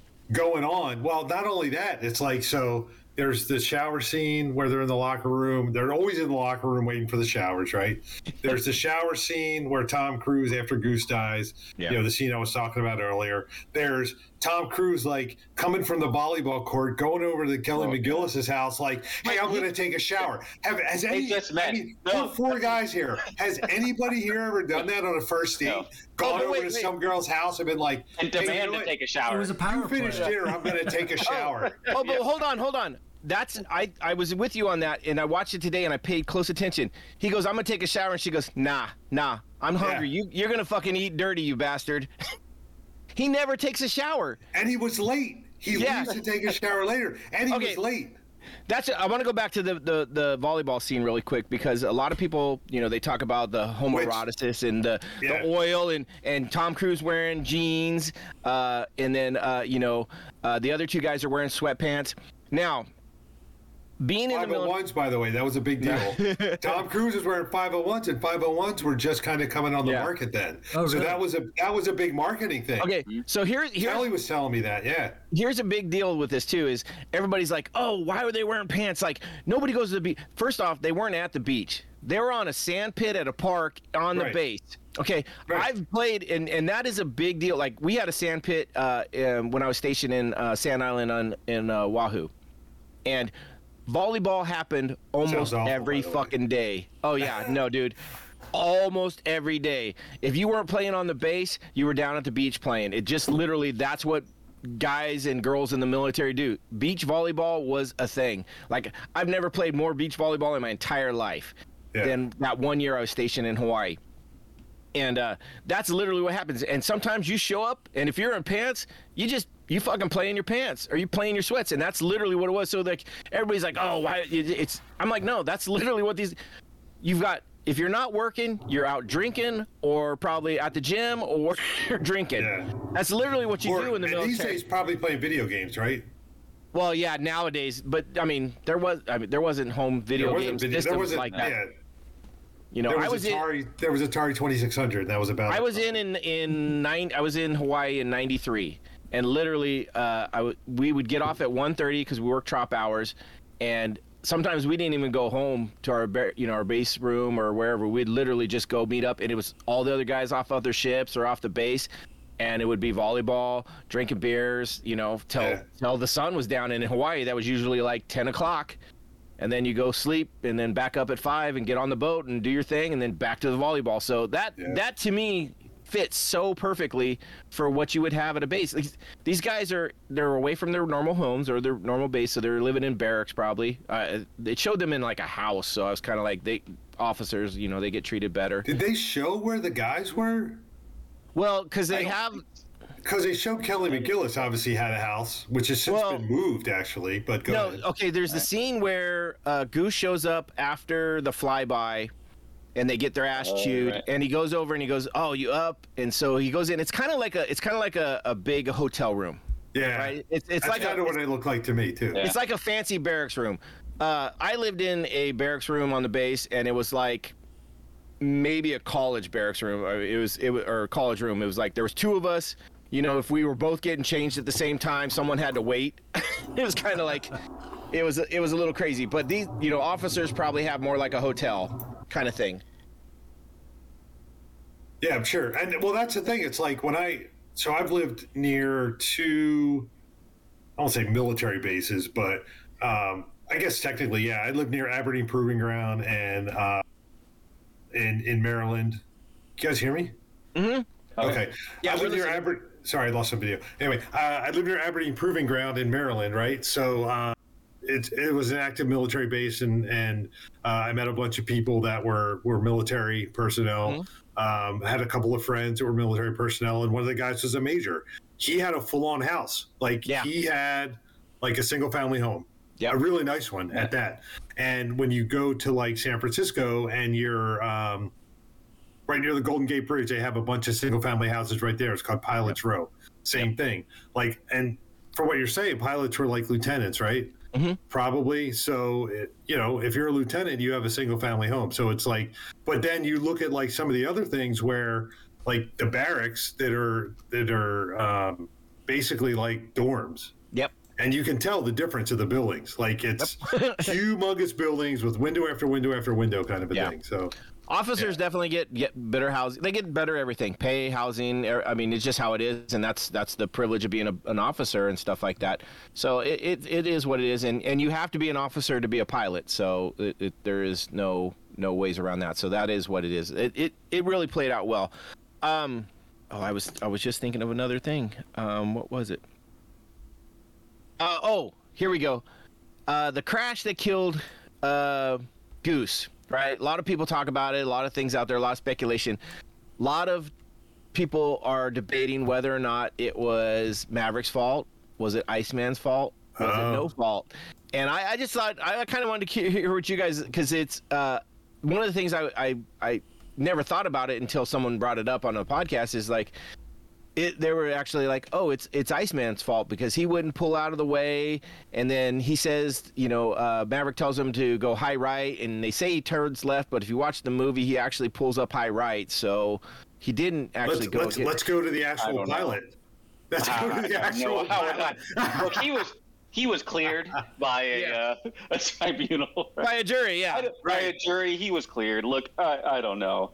I don't think Yeah. it was Iceman's fault. So I mean, but is what I mean. I I mean, just from the the movie, right? Is is basically what happened was the oxygen, like he pulled away so fast that the oxygen got pulled out of the air, and there was no oxygen for the engine. Like what? I don't. I still to this day do not understand I okay think it's i the got what turbulent- happened there. yeah, go Yeah. for it. I think it's the turbulent airflow from from the exhaust yeah that That's- then that's- shuts down the engine. yeah right? that's what i got was uh, the explanation that is the it's the prop wash or not prop wash that's a that's jet- a boat. Jet wash uh, does a turbulence and it, it basically offsets the engine so that it goes out and then they say the the single engine going uh, forces it into that flat spin and then the other engine went out and that's why they ended up in the way they did and this might be like you said that peter pettigrew Yep. uh, is that right or is that the is that the guy from harry potter Yeah, I think I. uh, Pete Pettigrew. Yeah, it's just Pete. pete pettigrew Yeah. maybe maybe maybe uh, uh, harry potter was a fan too uh, So, um, but yeah, so they they explained it, and I was like, oh shit, that that makes a lot of sense, and I was like, oh, okay, that's cool. Um, I just thought it was interesting. Uh, I, in a way, when I go back and think about this, uh, you almost can blame Iceman, and and this is this is where uh, the whole story. You have to look at every almost minute by minute. This was the last training exercise and the the trophy, right? The top spot was still up, and it was between Maverick and Iceman. Iceman was in in the position to make the shot, but he couldn't do it. So he's delaying because he's like, well, if if I can't get it, but I can delay Maverick and he can't Right. get it, then I still win. I've always thought it was Iceman. I've always thought it was Iceman's fault. It's That's kind of an every ass- time I I watch don't it. so. Every Really? time I watch it, every time I watch it, I feel like Iceman, like I don't. He First was of a all, I little don't know much. enough about dogfighting. Why I he wasn't in position? Like it seems like he could have easily gotten into position. Like I don't know enough about flying a plane or dogfighting. Clearly, but looking at that, it's like it seems like he could have somehow gotten into position, but I don't know. Did that cause the crash? Him being out of position doesn't Well- cause the engine to go out. Well, but him I mean, they're him- saying is that that that, that Like, who knows, right? There, Even You if don't he pulled know, out the first thing, right? Even if he you pulled could say that first thing. Maverick should have been in a different position, knowing He, that he should have pulled back a little. Yeah, Right, he It- could have it- come back or moved down or done whatever it to get out of that wash that he Yeah. knows is there. You can't see I it, did- but you know it's there. I think it's Right. an interesting But- dynamic, though. Is So- like, is Iceman kind of being a little bit of a ball hog? You know, Yeah. being a little bit of cock Yeah, block I on think- that. Well, I think it'd being a little clock block for sure, because he watched the. But but I don't think that caused the accident. Yeah, You know, like, I would again, I would say yeah for sure. Yeah, I would I would say it, it's probably based on how it went down. It probably would have happened regardless. Whenever he Right. pulled out of the Right. of the whatever formation or whatever you call it, you know what whatever he would have done there. But um, yeah, no, it's just it's it's it's like the fact that he hung around as long as he did Yeah, is definitely like he could he should have gotten out much sooner. Is exactly. I'll That's give you what it, that. uh, yeah, that's what it comes down to. Is like it comes you down know, to it. well, he talks. You know, he's always the the stickler for the rules. You know, Right. Which right. which is uh, here. Here's another a hole in the story. Maverick would have never been where he was if he's a, if he was a bad uh, apple. The way they talk about him buzzing the tower and all that, and and five getting- times. getting busted. He, you know, they talk about uh, uh, I can't remember what the words they use, but it's basically uh, being uh, confined to your quarters when you're in port, so you can't go get off the ship. You know, Oh, he's really? been busted, and he was In busted. Hack? Yeah, yeah, hack. hack. That's right. And hack. Yeah, he's been busted so many times. There's no fucking way they would have pulled his fucking wings. It doesn't matter how good you are, you still have to play by the rules. Like He you can was be. that good, Noah. He was. No, that- it- he was going to save the world Here's the thing: there was from no the fight. Russians. There was no fights going on in the air at the time, so how do they know he was that good? He So- he took off and landed like everybody else. So I'm, He didn't hit a bird. I'm curious. so it- no, what is it about this movie you like so much? Because you said it's like your favorite I know. uh, Tom Cruise movie, and and and I get. It's not my favorite Tom Cruise. Well, okay, but but you you you still really like it, and I get that I do. because there's something I that's do. very very uh, well done about this movie. We haven't even talked about the music, which I think adds Oh, such yeah. uh, uh, does a lot to bring this movie uh, into that blockbuster status that really gets your blood going. But um, but what is it about it that you think that makes it worth coming back to so many times? It, it gives me a hard on. Okay, Ah, there you go. It's the volume. Don't tease me. That's right. Don't tease me. Here we go. like, No, I don't like to see it. You were gone. Yeah, you were. I it is it it literally is the um the air scenes, the air fighting, and all that. Like I, I loved. All. Now I will say that I was not someone that ran out after this going. I want to be an F-14 pilot because at the time I still wanted to be a helicopter pilot, and I didn't. I didn't even want to be a pilot. I just wanted to be the gunner.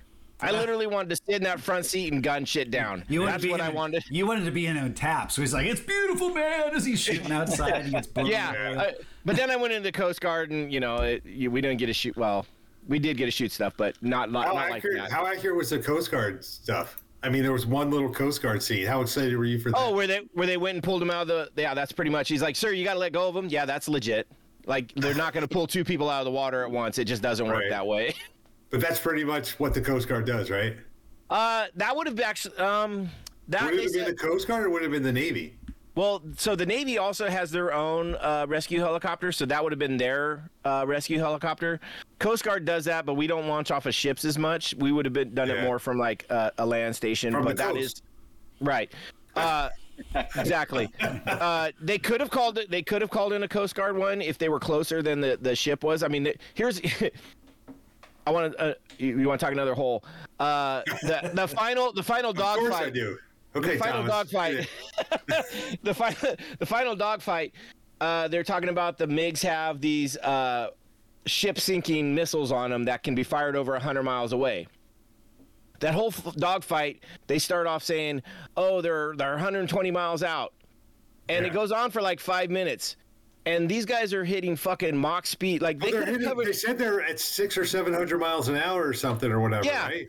So they could have covered that 10 miles in a couple seconds and shot. Right. in the t- Yeah. I was like, and then then they're like, they're getting closer. They're at 110 miles. I was like, what are these guys like just circling each other? What is this? Right. Like Are a- they flying parallel? Are they flying almost parallel to the Yeah. air?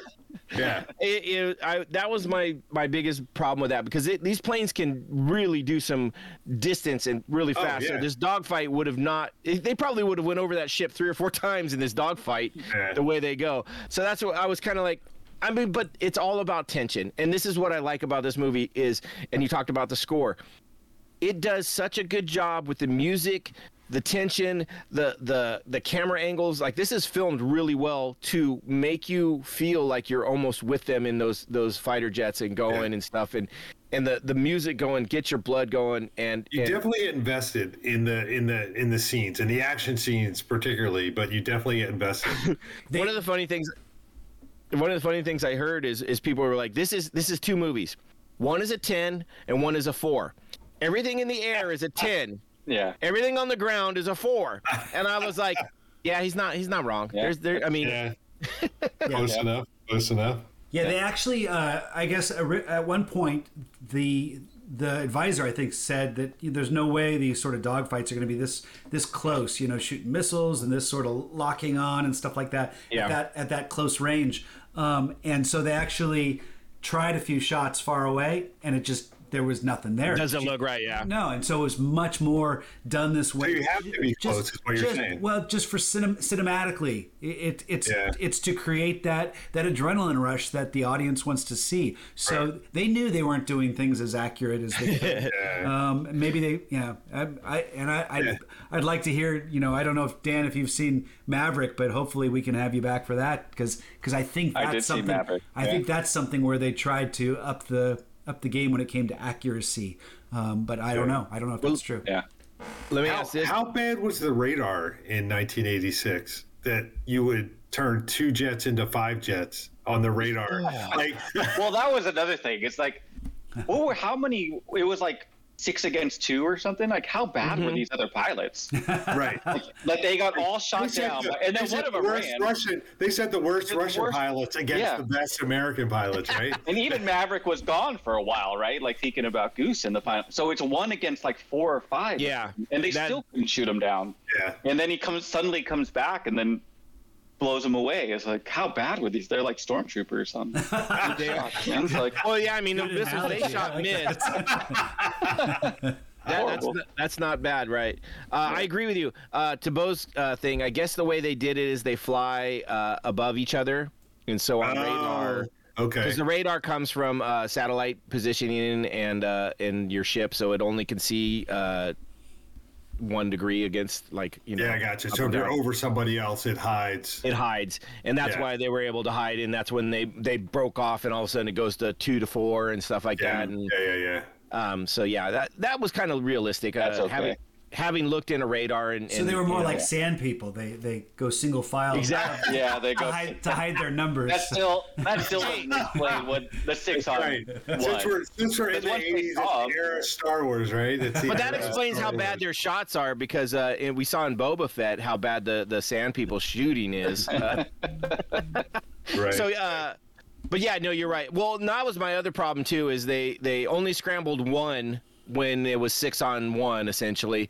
They would have been scrambling every uh, fighter they Everyone had. that could. Well, Well, the, they- the couldn't- catapults are down, They the couldn't. The catapults are down. catapults were down. That's right. Both, Both of the them. cat- both. they couldn't both of them. scramble anybody. Both- the catapults right. were down. That, What are that- the chances? That's right. Yeah.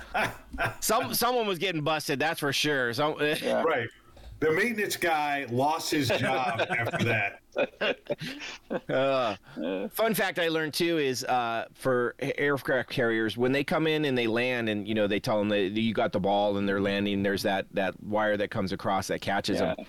So as the pilot lands and uh, are hoping to catch that that uh, cable that goes across, they literally are are revving up the engines at this point because if it doesn't Because catch, if they miss it, yeah, they have to take go. off. And again, I'm like, how fucking that must just be y- your your nuts must just go right up in your throat when you do that because you're like, okay, I'm trying to land, but I'm giving all my gas. To, it's like, yeah.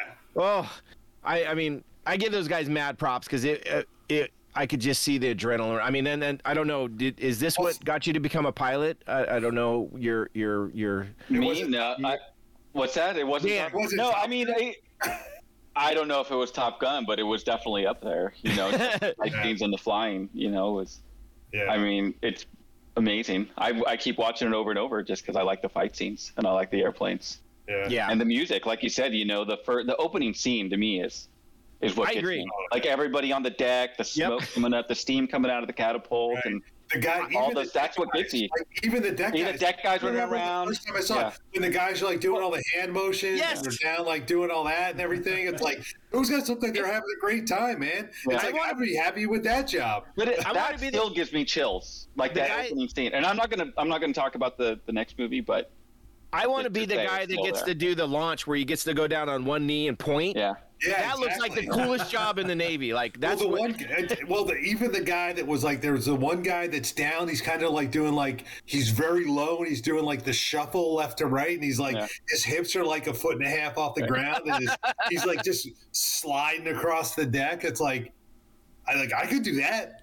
I'd love that job. How, how'd they handle this in? in but also just the change the change in music when they launch them, right? it's mm, like this builds It's up, and slow then boom, until it- launch, and, yeah. and then they launch, and then boom, everything just opens up. and the the danger zone. goes- That's when they launch. the Danger danger Zone. zone comes out. Yeah, Yeah, yeah, The Top Gun goes Top Gun anthem to Danger Zone. yeah. Talk, Yeah. talk about another guy. Talk about another guy that that lived high in the '80s.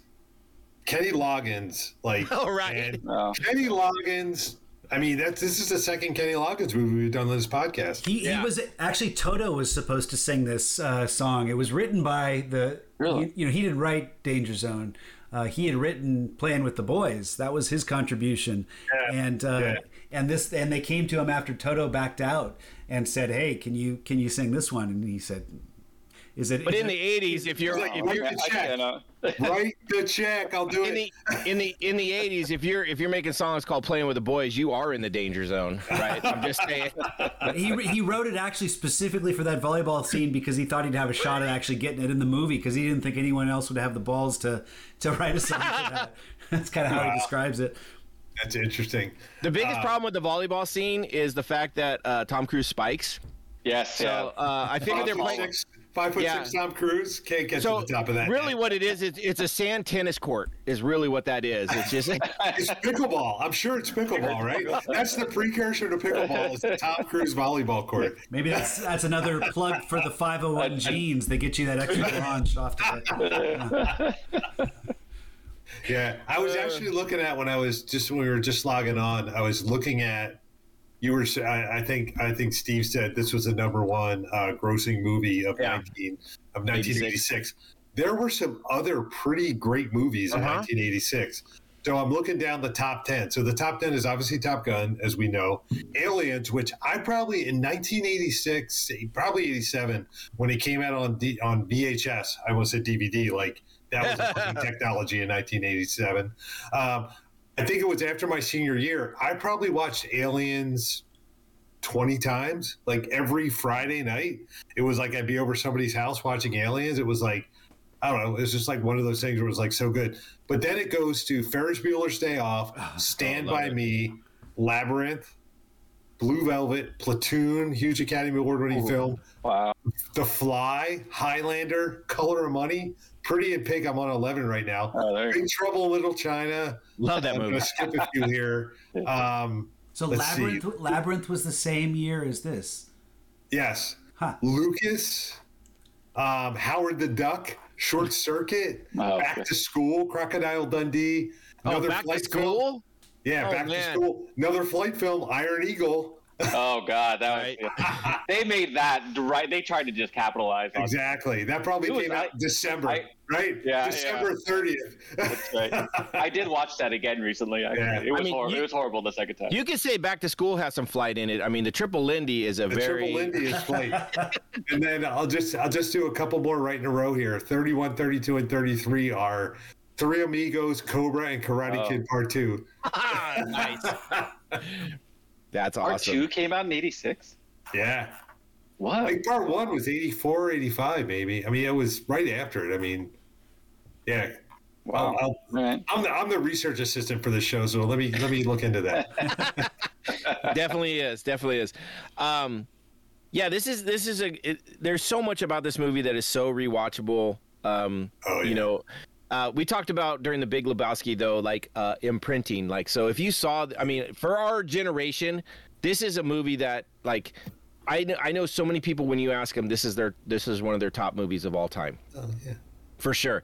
And I think it has to do with imprinting because talking to younger people, it isn't, but they still like it. And, and it's one of those, but it's not that like, oh my God, it's the greatest movie. But I, I know uh, one of uh, my daughter's friends, they went through Girl Scouts together. We went and visited them in uh, up in Yosemite a couple months ago and we were talking.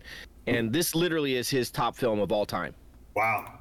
and he was talking about it and he's like I, i'm like well how many times you seen it you know I, I usually will talk about how many times i've seen ragnarok as, as a gauge to you know how many times people seen a movie because i'm i'm at least easily over 50 times Yeah. and and so he was like uh he probably two three hundred easy Wow. And I was like, "That's Yeah. insane." But you were talking about earlier. This was the top grossing. This was also uh, the movie that's attributed to VHS becoming affordable for home uh, purchase uh, and home ownership. Uh, and one of the reasons that was is at the time, you know, most movies were coming out on VHS. They were sold to movie uh, uh, rental houses for like hundreds of bucks.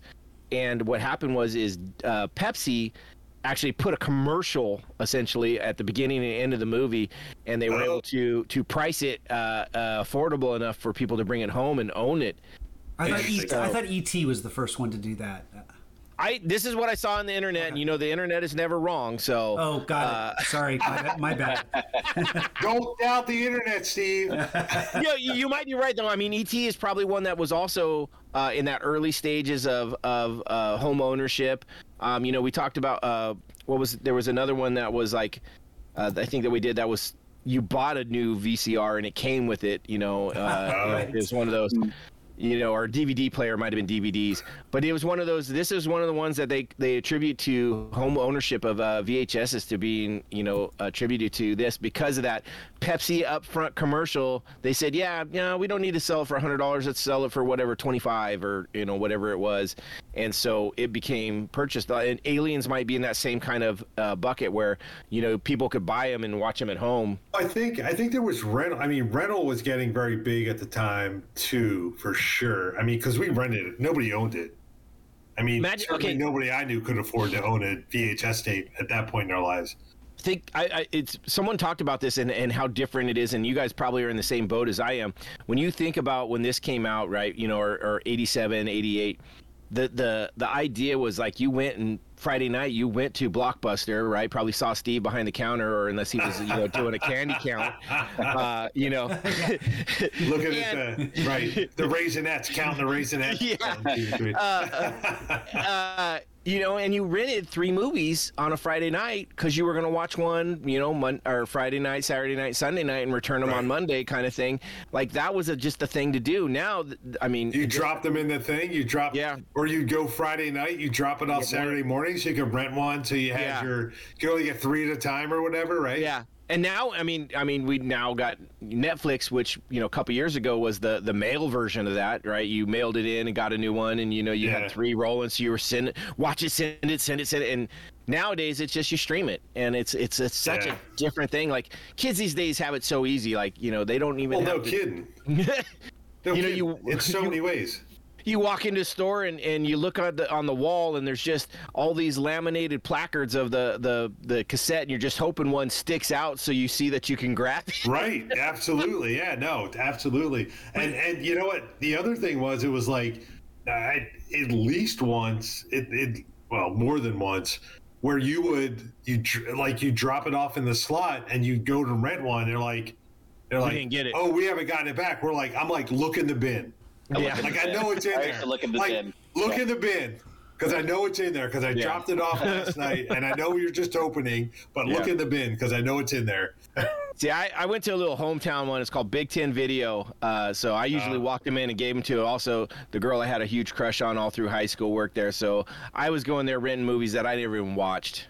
I, Yeah. I mean, Well, I, I I never. So my big thing was so when I first moved to to California, I had I never had a DVD player. Like I never had a, a DVD player before I moved to California in '98, and so when I moved, so when I moved here to California, they broke my VCR, my VHS player. uh, Oh no no no! This one was I had a DVD player, but they broke the DVD player, and I got um, a Blu-ray. oh, So I got a Blu-ray when Blu-rays were brand new in 1998, and I used to go to that so um, on Pioneer yeah, yeah. where they uh, filmed Bradley? uh, where they filmed Scream. yeah, Bradley Screen. Video. Yeah, Bradley Video where they filmed Scream. Well, that was the only place that had Blu-ray rentals at the time. Blu-ray. So I went to Blu-ray so in this is- 1998.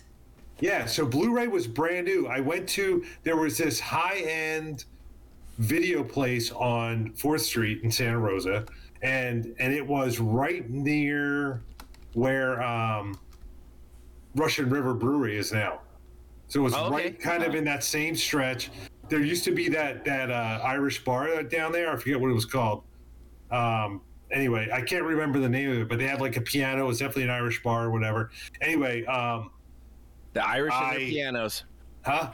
The Irish and their pianos. I know, right? So I go into this high end video place and I'm like, I want to get a, a, a DVD player. And the guy's like, there's this new technology called Blu ray. And they put in um, the movie, uh, wasn't Contact. It was one of those alien movies. It was with, uh, Uh, it's um uh, Independence Day, wasn't it? no, no, it was before that. It was the one with, uh, who's the Tiger Blood guy? I'm drawing a blank on his name. Tiger Blood. Tiger Oh, Blood. oh no, I know. Oh, I know what you're talking about. That that's. Um, He was in Wall Street. Uh, uh, try, oh, I'm trying to Charlie think of his Sheen? name. Charlie Sheen. Charlie Sheen was in Yeah. like kind of a, Really? an alien type movie back then, and the, the guy's arrival. like the arrival. the arrival. So the guy put the Not, arrival not to in. be confused with the the the Denis uh, Villeneuve arrival that came out. Uh, right, exactly. recent years. So the right. So the arrival, he puts it in, and he's like, he's got this great big screen and this Blu-ray player. He's like, look at the color and all this, and I was sold. Right at that point, I'm like, I'm getting it. So little did I know. There was one video store in Santa Rosa that had that had VH, it had Blu-ray tapes, and it was Bradley Video. So I, I went to Bradley Video, and uh, the first Blu-ray I rented was the the redo.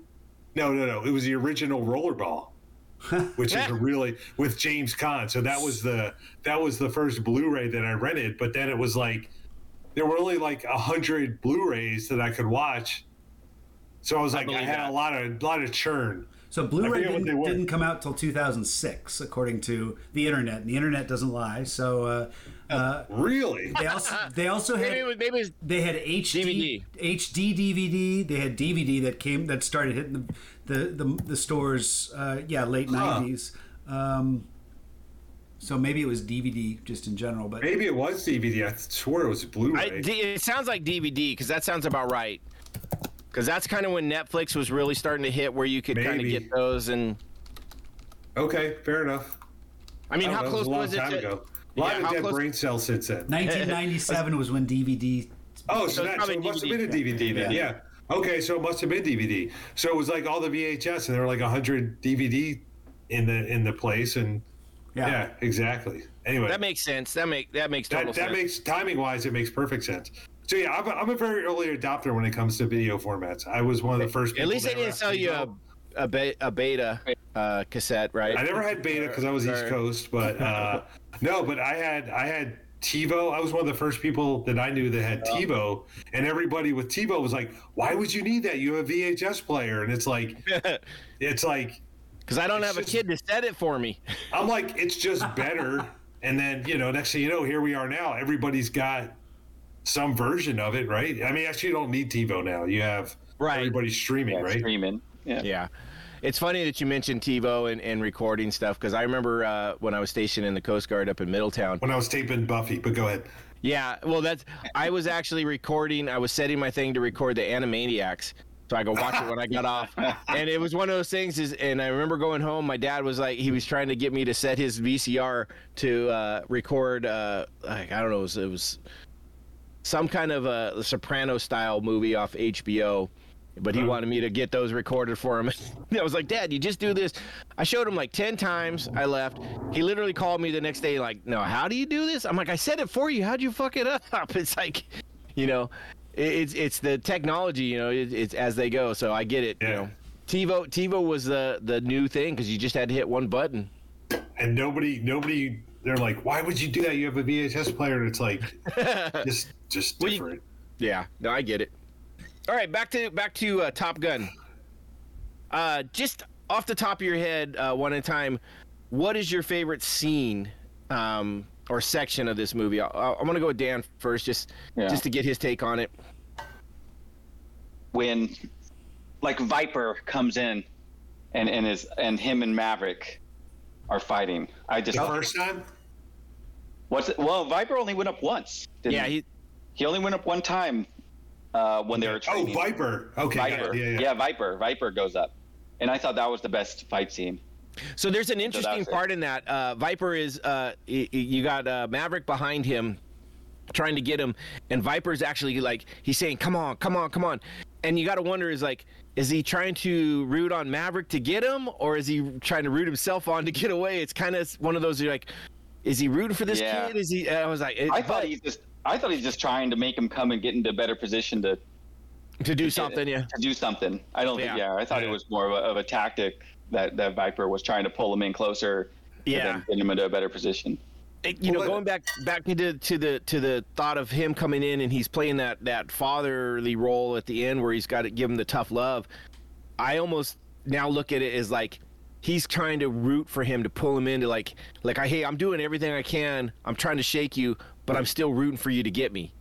You know, it's kind of like when I played soccer against my daughter. You know, literally I wanted to knock her down and just take the ball, but I, I was secretly hoping she would, you know, you know, juke me out and make me look stupid at the same time, and rooting for her to do that. So it's kind of like I, that, it's one of those things is you could look at it different ways when you kind of look at the movie different ways. And I agree with you. That's that was a cool one because yeah, he shows up and they're literally like, oh shit, Viper's up here. you know, I think that's Yeah. exactly what Goose says. Is like, oh no, Viper, and then Maverick's like, no, Viper's saying, oh no, it's Oh Maverick shit, and it's Goose. Maverick and Goose. That's right. but just uh, the low level flying too. They had such great scenes when they're coming close to the mountains. Well, there's one great scene. I just noticed this last night talking about the low flying. There's one scene where they're they're chasing each Mm-hmm. other, and the planes go over. Then the shadows go by on the ground because they're so close, like right next to each other. Yeah. Which I thought I didn't notice that before, but it was definitely kind of a cool scene. Funny thing, we talk about low level. Uh, you know, there's the scene where the he buzzes the tower for the first time, um, and uh, I guess it is it the first. It's the first time at Top Gun where he it's uh, Yeah. that first day, and he Where he kills, where he kills Jester. Yeah, that's right. Yeah, below the hard deck doesn't count. Yes. Yeah. So interesting thing they were Right. talking about that scene and uh, the the actual pilots that were there that were helping fly.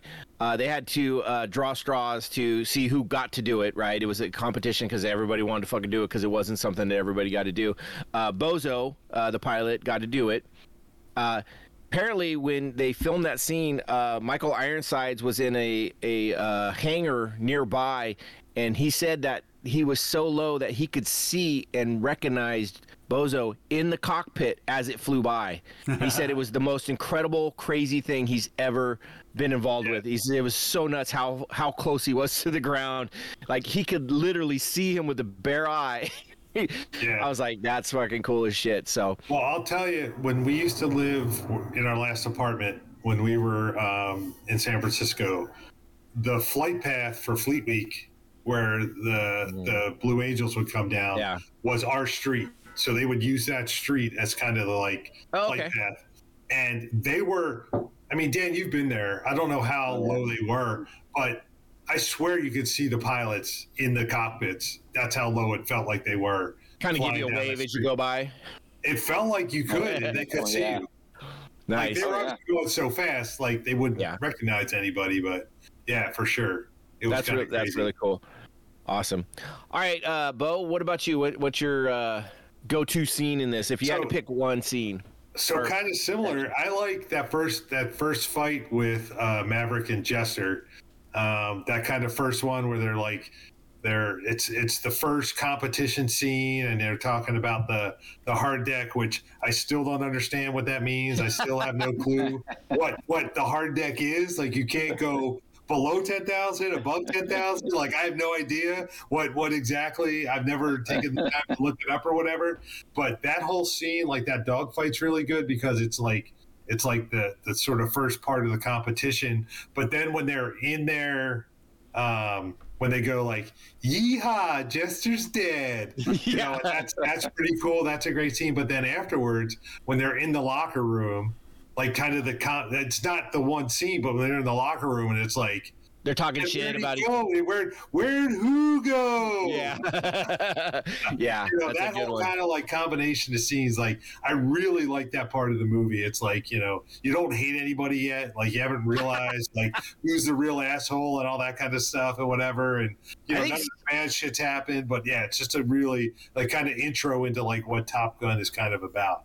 I like that scene. Uh, it's the one where he hits the brakes the first time, Yeah, that too, right? and it's such a, a a cool fucking move. And you're like, if they you could do that, I don't know if that's a fucking legit move. I, I'm it's got to be, but that shit is fucking crazy cool. Like to be able to guy to just.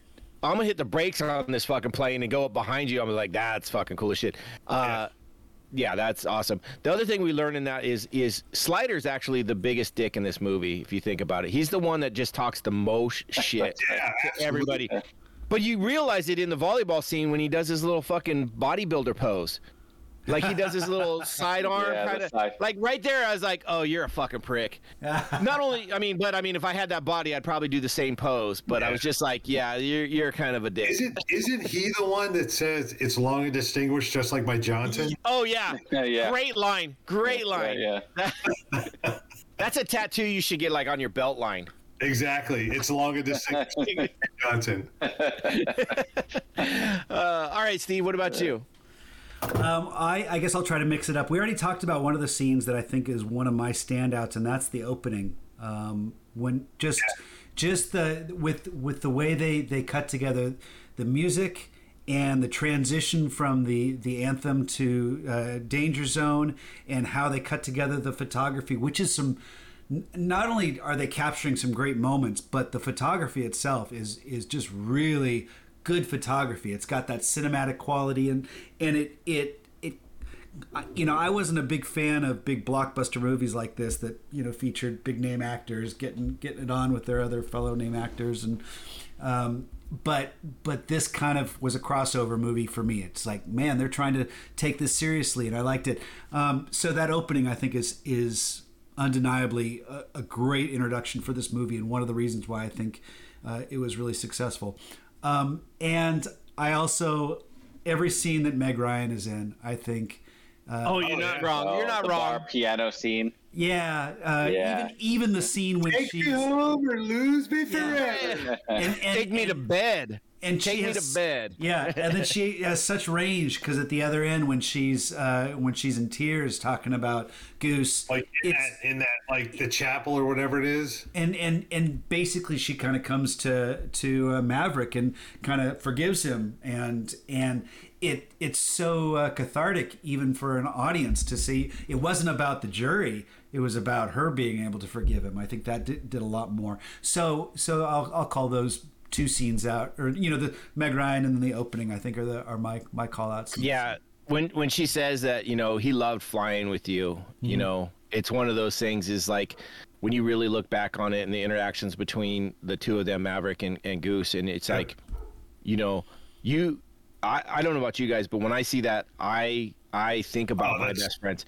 and the little things that we've done and like when shit's gone bad and you're just there for them or or you know it's just or when shit's going good and you're right there it's it's it's your wingman now i know in this case where he's his rio he's not his, his necessarily his wingman because that's the other pilots but in real life when you're outside that plane he is his wingman he's always got his back he's always there for him you know we Well- got this there's Right. the scene where they sing, right? Yeah. Which the more I Like, watch not it, the- again.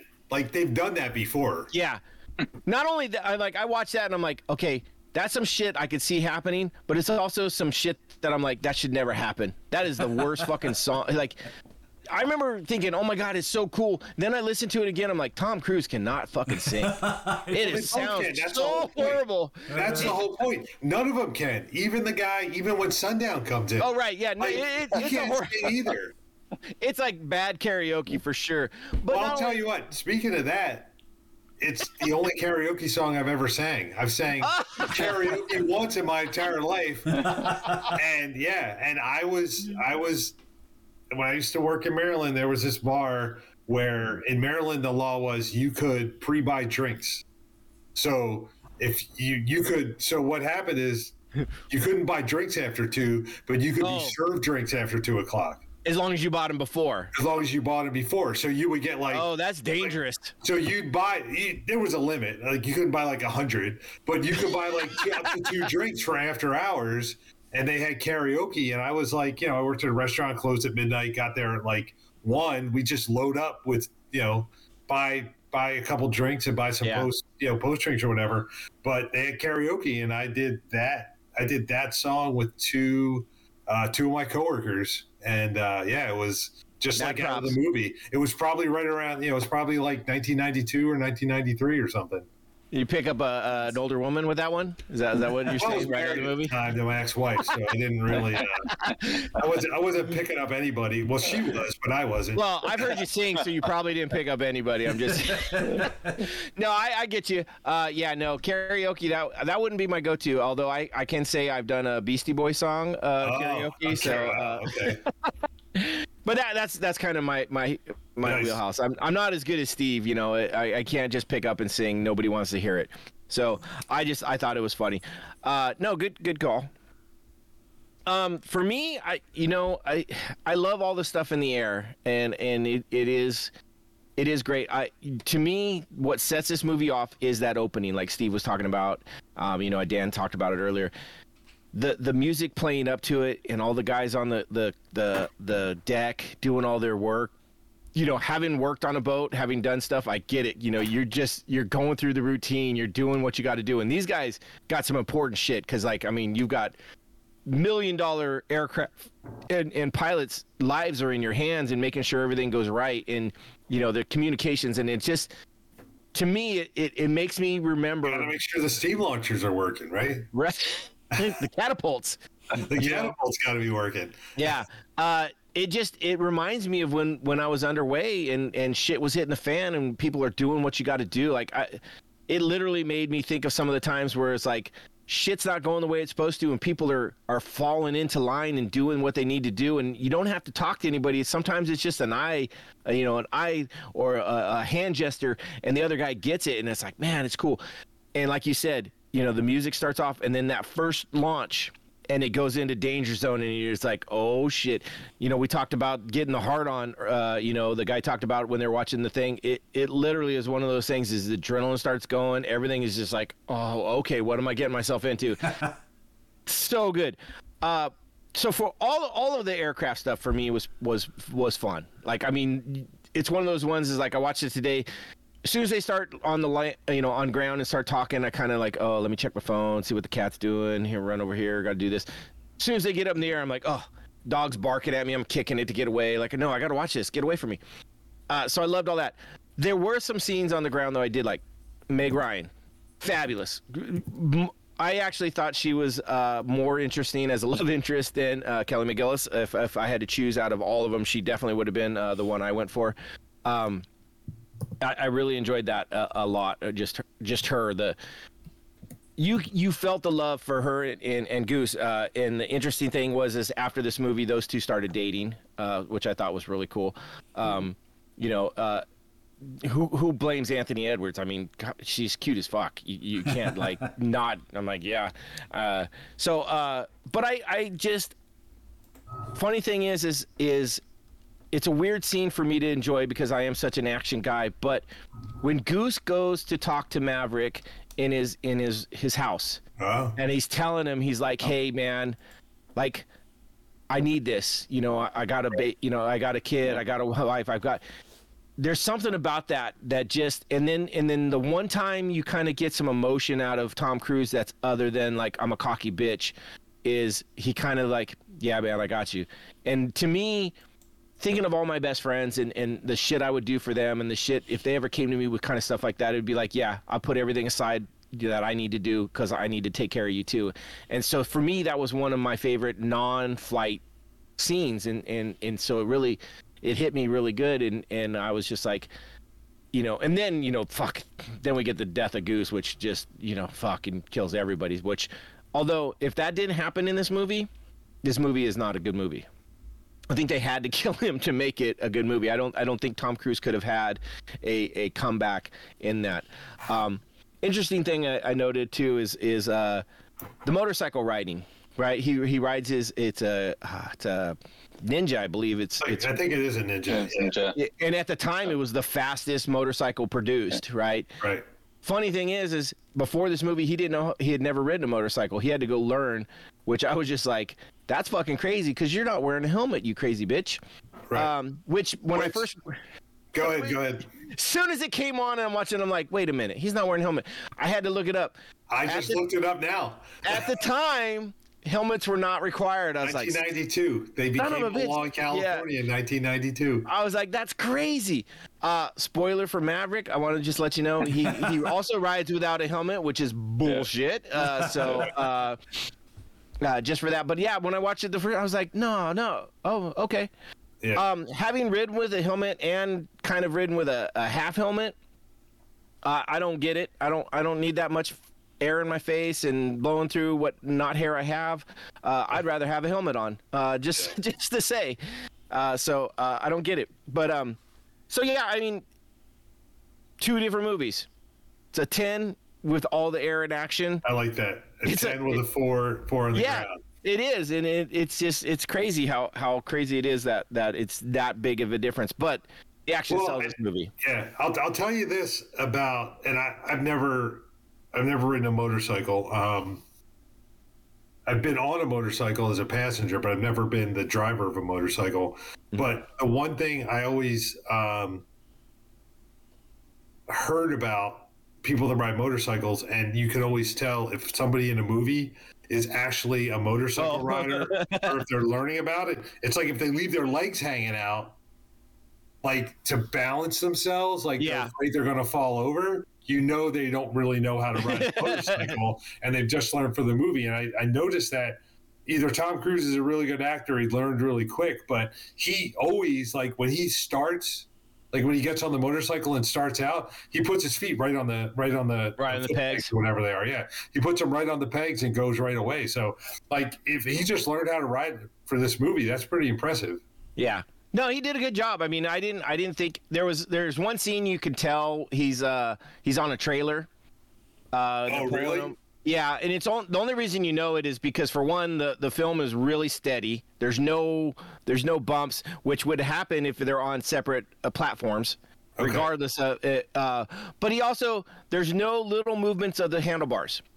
Uh, right even even if you're on the flattest road and everything watch watch a high speed uh those those high speed guys that you know are doing the crazy shit like Like the 130 YouTube videos or Instagram Yeah. or whatever. even i mean there's just slight movements no matter what because just you're you're just adjusting for the the the surface right Yeah.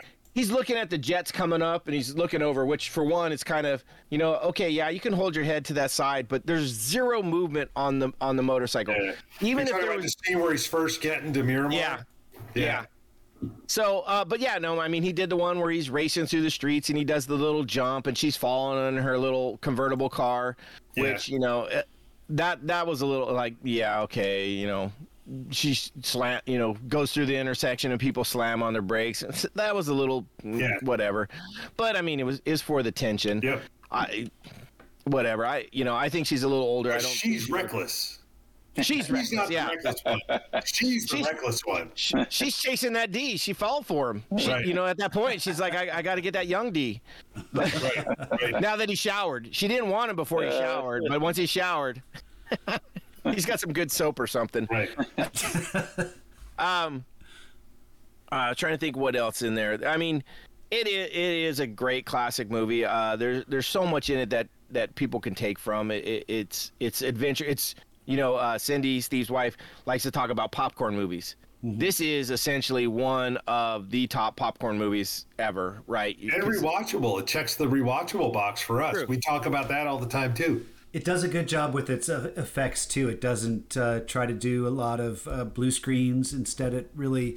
Um, I don't think any of it's blue screen. I think I think there's a couple of, of the the cockpit shots that, that have a, a background blue screen Oh. um, or or something or uh, what are they, where they were actually running footage behind them while they're filming it. Um, but because they did That some- might be. They did some in the air, but they used a lot of these, but you know, full size models, um, and you know, not full size, but but uh, like like nine feet long um, F-14s that they that they built out so that they could ex- uh, blow them up, and and and you know the spin that's all done with where they dropped they dropped it from from a crane, you know, and let it fall down, Oh. you know. So, Oh, wow.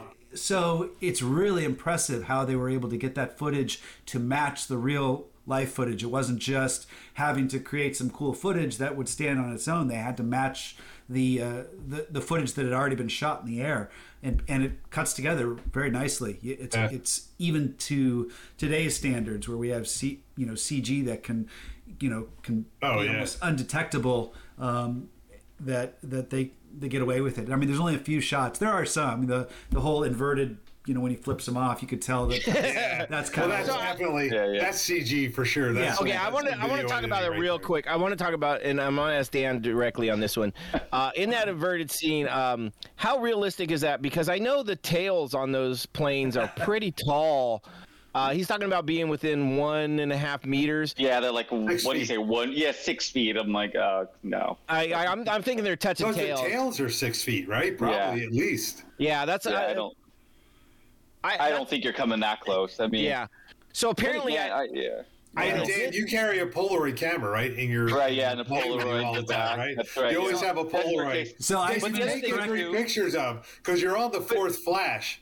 But the the other thing is like, what is the other pilot thinking too? He's like, oh, this guy's coming right. It's not like you can't see him coming down on. yeah, you. yeah, Yeah, And exactly. he's just gonna let him do it. Like this is, it's crazy. Besides, Well, he, the distance, he's but he's a Russian stormtrooper. He doesn't know any he better. doesn't know what he's doing. Right. That guy just that guy's on his first flight. I think. So Iceman was was very righteous in calling bullshit on this. So Yeah, I don't. He was. But he's got Uh, a picture of it, so Exactly. there's photo evidence. I do like Bo's take on it. it. It was the old Polaroids that have the uh, flash bulbs, and it wasn't the first one. I thought that was funny. I was like, Yeah. that, that's. But then again, you're right. You wouldn't have had a loose Polaroid camera in there because uh, doing all those rolls, that fucking thing's bouncing around and hitting you in the head. Um, So that was one. But I did hear, and this is uh, uh, on the internet, so it's got to be true, that there was a pilot that apparently did do an inverted flip off of a Russian pilot, and I was like, what? I did hear about that. Yeah, I heard about that too. I was like, okay, that's fucking cool. Now, if he was within one and a half meters, then I'm gonna say, okay, this shit's legit. But I don't know. I think they were touching tail, you know, touching the tips. Yeah. So then maybe it's that homoerotic thing Exactly. again. You know. So, Yeah. Dan, I have a question for you, um, and I probably could have looked this up, but I figured I'd save it for the show here. Um, on the not on the not on the F, they were F-16s, right, or 14, F-15s? 14. F-14s, yeah. So now on the F-14s, but the jets that like uh, Jester and Viper were flying. Uh, Um, the A4s. Yeah. So they had that little like kind of rod that came out of the front. It's kind of like it's. it's Oh, I like, think you're talking about the refuel.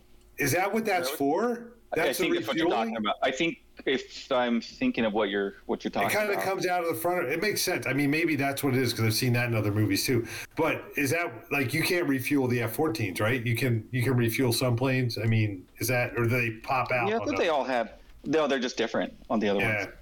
I think that's what you're talking about on the A4. yeah. It's like a little up, like it's like a, it kind of comes out on an angle and then goes straight up. It kind of. I mean, I'm gonna mean, look that up to see the pictures, but Yeah, exactly. So Interesting anyway. thing talking talking about those uh, planes. The ones that they used for the filming of this um, were then uh, kept, and they, they kept the black paint with the the red star. uh, uh, at at the Top Gun school uh, to use as uh, um, the enemy training planes and Oh, stuff wow. like that.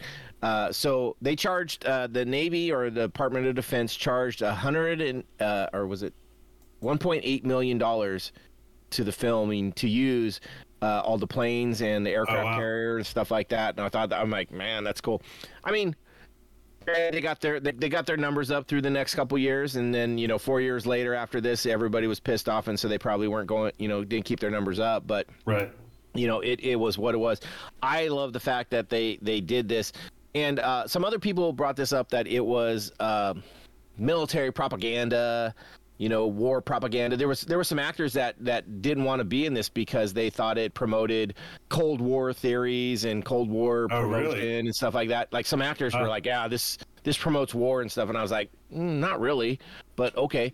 Um I, I thought that was an interesting take, and I- and I, I guess it's just a mentality that that if that's the way you feel about this, like to me, yes, it puts it it puts uh, pilots in in uh, you know the F-14s and and Navy fighter pilots in a a cool light and stuff like that, and makes them seem really cool. But I mean, every movie that's an action movie. Well, I mean, how many people were signing up for a Secret Service after uh, Mission Impossible? Like, Yeah. like you know, it, that's what movies do. So to to say this is a, a propaganda movie, I, I wouldn't I wouldn't go that far. And it's just interesting that that that's the take that some people have. Um, I just thought you know I wanted to get your guys' take on that. Just well, I, in general. I didn't call it propaganda earlier. I called it a recruitment film. That that it was successful in how it recruited people f- for the military, and that that was just trying to point that out as a as a that it well, really- recruitment that- is different than propaganda. Yes, exactly. So so I I don't I think you can call any movie propaganda that that promotes something that is a war effort or something like that. So wh- but I don't think this is a movie that was actually all about. Well, yeah, I don't know. I mean, I, I guess it would technically fall into the propaganda category because it might not have been a hundred percent accurate with like, I mean, who knows, right? Maybe there were jets flying into um, you know U.S. airspace back then in 1986 from We- Russia we- or whatever. We don't know, and we never Right, will. we don't know exactly. it's we have top no secret. idea. Right. Yeah. So speaking of top secret, Kilmer. but anyway, Right. um, but uh, you're you're talking about propaganda. So to me, that that my I mean maybe it's not the true definition, but to me it's like um, sensationalizing something that might not be 100 percent true. And that's, you know, maybe it was propaganda because, you know, they're like, maybe there's one plane that flight in there and it made it seem like there were like every day there was a new Russian fighter jet flying into American airspace, and we had to had to fend them off. So I don't know. I mean, well, if that's the case, then every movie is propaganda because you know every movie. I mean, how, how many people were, like I said, how many people were signing up to be, uh, you know, adventurers after Indiana Jones, and you know, how many how many people were were you know signing up for uh, Space Force after Star Wars? You know, who who wanted to go be a uh, a Jedi Knight? And it's just, Right. You know, you know what I mean? I, it just when when when people talk about this being a a war positive, I I, I don't believe that's the case in I- in, in, I didn't feel that that way when I watched Okay. it.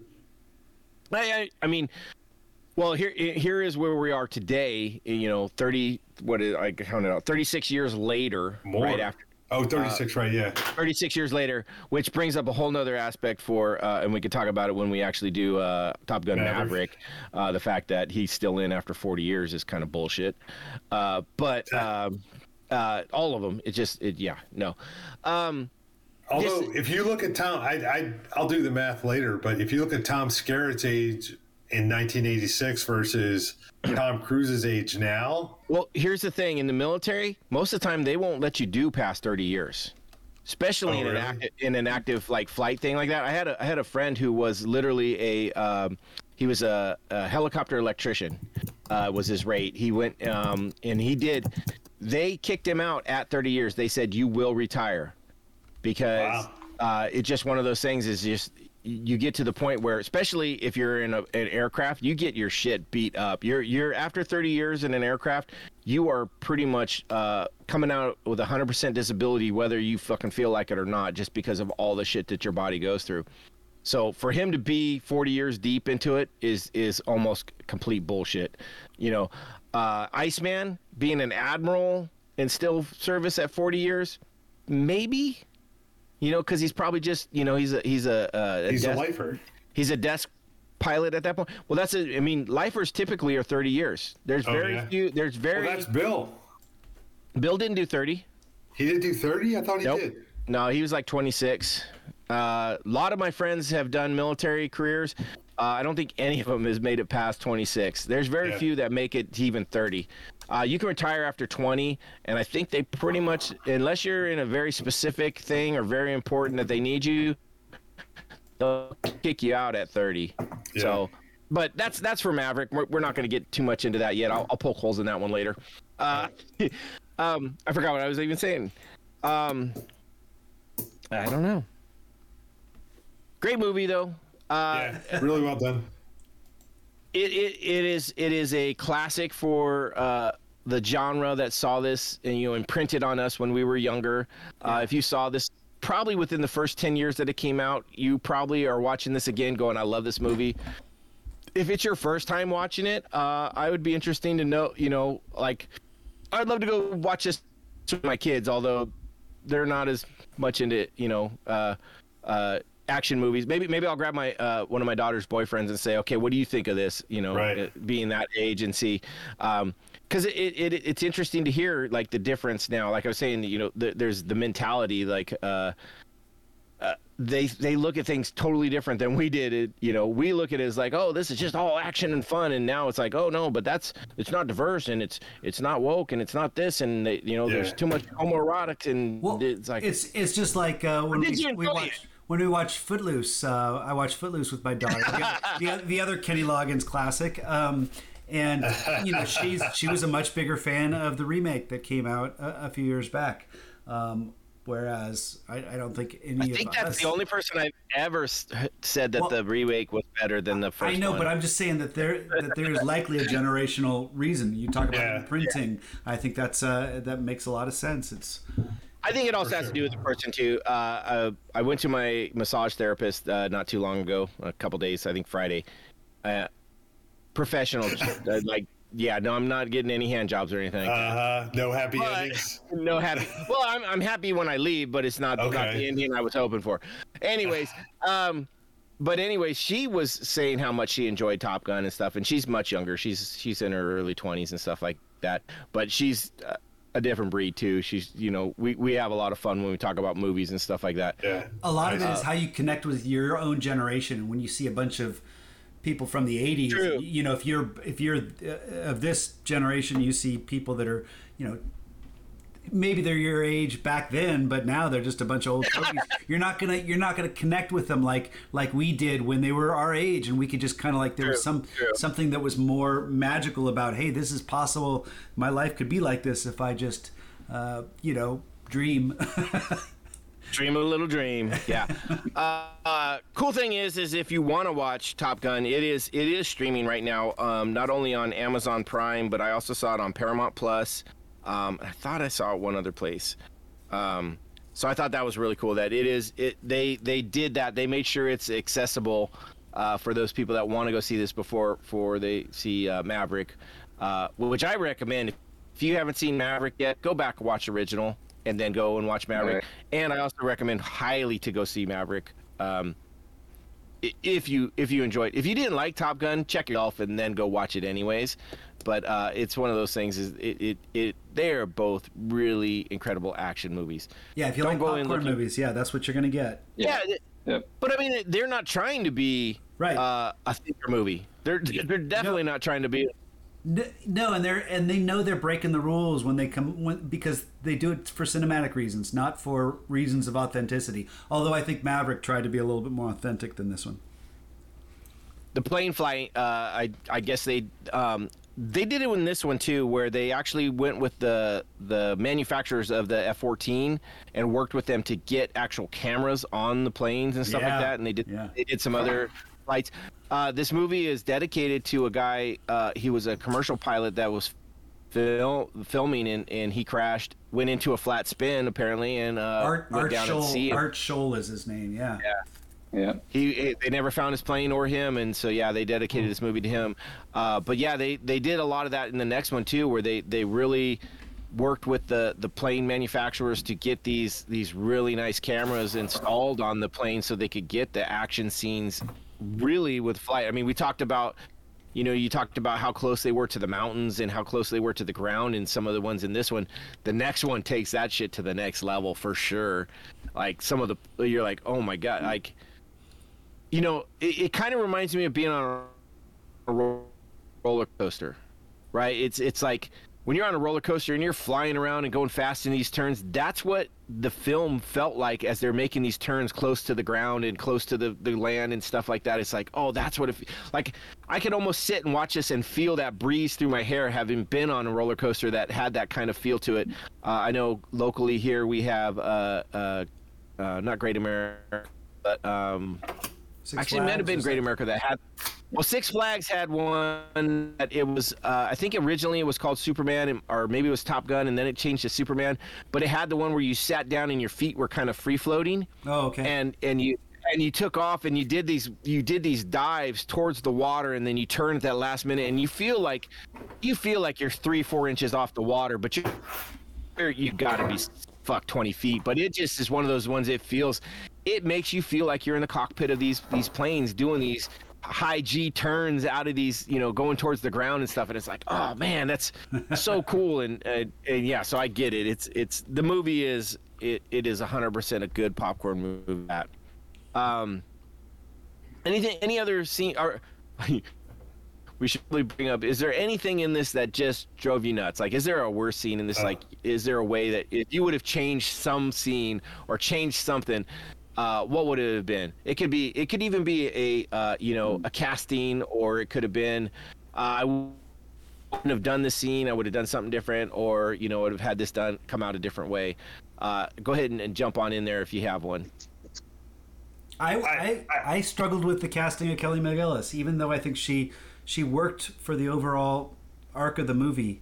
Um, she always kind of bugged me a little bit. I mean, we had the conversation earlier about you know her age and the fact that she wasn't invited back to this one. So I don't want to necessarily, you know, poke, you know, kick someone for that. But but it, I just didn't think they had uh, they had the chemistry that that worked. Yeah. Um, I I would say the two scenes I maybe could have done without or could have done differently. One was the the silhouette sex scene with the like close ups of the tongues and all that kind of stuff. It was just like little much. I mean, I'm not like I'm not a guru by any means, but it was just bizarrely weird kind of a thing, and it was like I mean, it did, the movie didn't benefit from that, but the other, I mean, the other scene I would have cut out is the reshoot scene in the elevator where she has the oh, black right. hat on and all that. Also, doesn't add anything to the scene. It's like why'd they come back and reshoot that?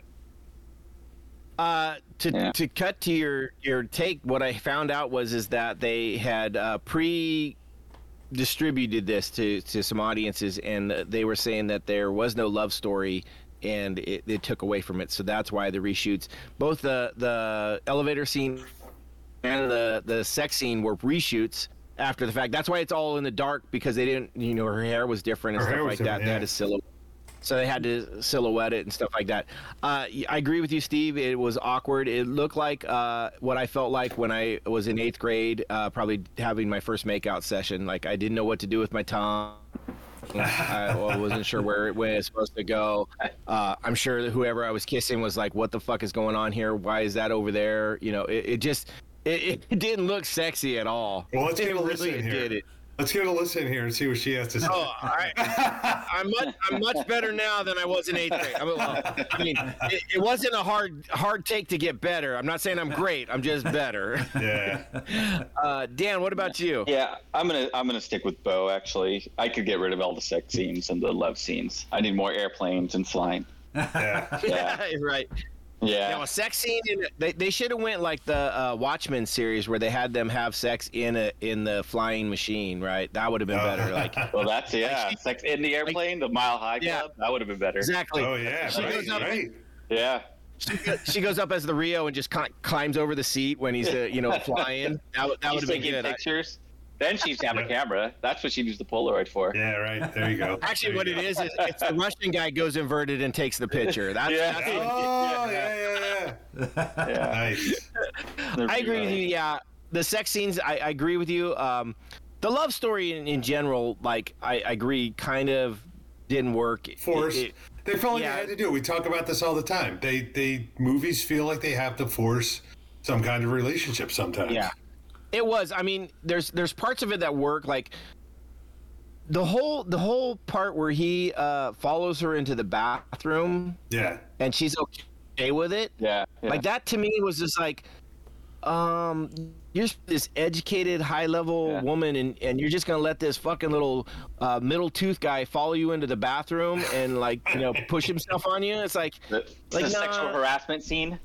Yeah, oh right. yeah, yeah, Yeah. Oh shit, that yeah, he would have been busted down to out if that would have been the case. You know, it just Not that him. was that was my With everything he's No, no. done, he's not getting kicked out for that. no, no, no.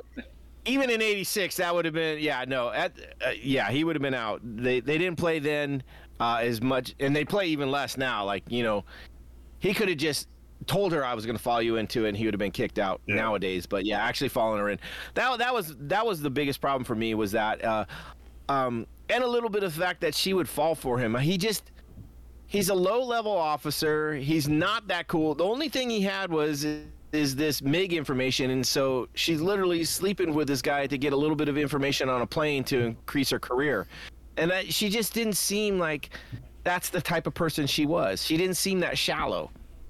And that's that's so I agree with you. It was, yeah. The eighth grade uh, makeout scene was kind of weird, uh, and a lot of people point that one out. It's like I, I think at the time Tom Cruise didn't. Uh, that might have been his first kiss. Apparently, I don't know. Like because he literally came at it like a like you know an eighth grader, you know, getting his first uh, trip to third base. Well, no, he's got And, that uh, great, great scene with Rebecca De Mornay in uh, Risky Business. So, Well, that's true.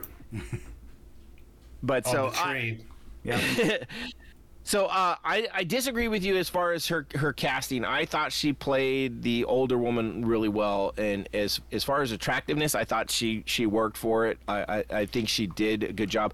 She also, up to the point where she kind of gave in to him, I thought she played a a intelligent, you know, potential civilian uh, working with the military, knowing what's going on. Uh, I think that worked out well, but I I don't I don't see her falling for this guy. That was my only thing. Is like this guy's well, too that, cheap. that's what I that's what I mean by the chemistry. The chemistry didn't work for me. Oh, there was no chemistry, And- but I, yeah, the the casting wasn't my wasn't the problem with it. I think it's just, I mean, who would want to have chemistry with with you know Tom Cruise? I, I I mean, she saw that center tooth and was just like, no, dude, I, I- can't do that. I think there's some movies that that uh, benefit from casting based off of you know when they come up with characters that are going to become uh, become need chemistry for a movie to work. They cast them with that in mind. They they bring them together. They they play a few different actors off of them to see what works best, and then they make those decisions. I think Tom So let me- Cruise was was was already slated to do this regardless. So you bring up a few. Let me ask you this: Has has uh, Tom Cruise in any movie had chemistry with any woman? Well, I thought he had better Um, chemistry in, in, in the Maverick, with even though there was, but th- but that was just I thought that was just well maybe it's just because I'm a bigger Jennifer Connelly fan. Uh, yeah.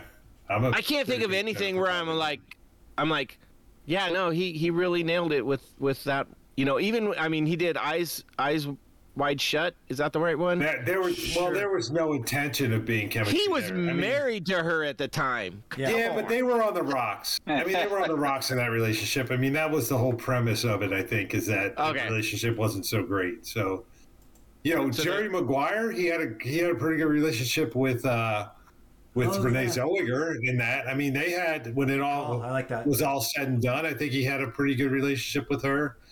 Um, yeah, I'm looking at his list. There's not a lot of them.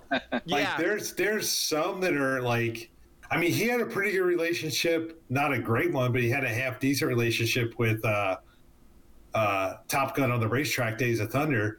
Um, you know, so there was Oh. that. yeah, yeah. Top Gun on the racetrack, night.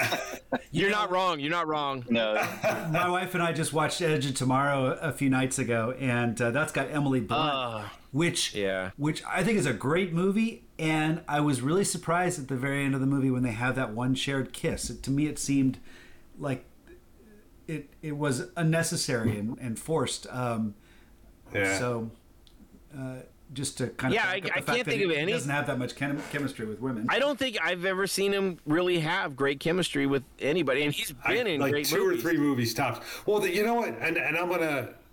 I was talking to Kelly a lot about this yesterday because um, she's very much into like um, like celebrity gossip. Let's call it. I don't Okay, know. What okay. I don't know what to call it. Like she's into that kind of a thing or whatever.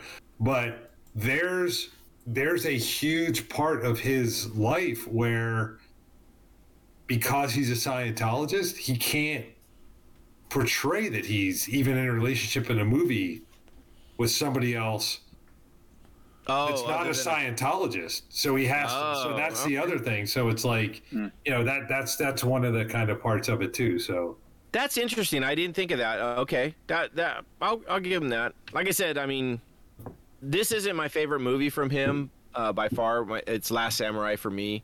Uh, Oh, really? Which he really doesn't. he's good in Tropic Thunder. Oh, he's fabulous in Tropic Thunder. But then again, there's no, I there's no, about there's that. no one. I was just. It took me a second to be like, who is he? uh, but those are two films where he doesn't have to have any chemistry with a woman. So Right, uh, right, right. maybe that maybe that's yeah. what it is.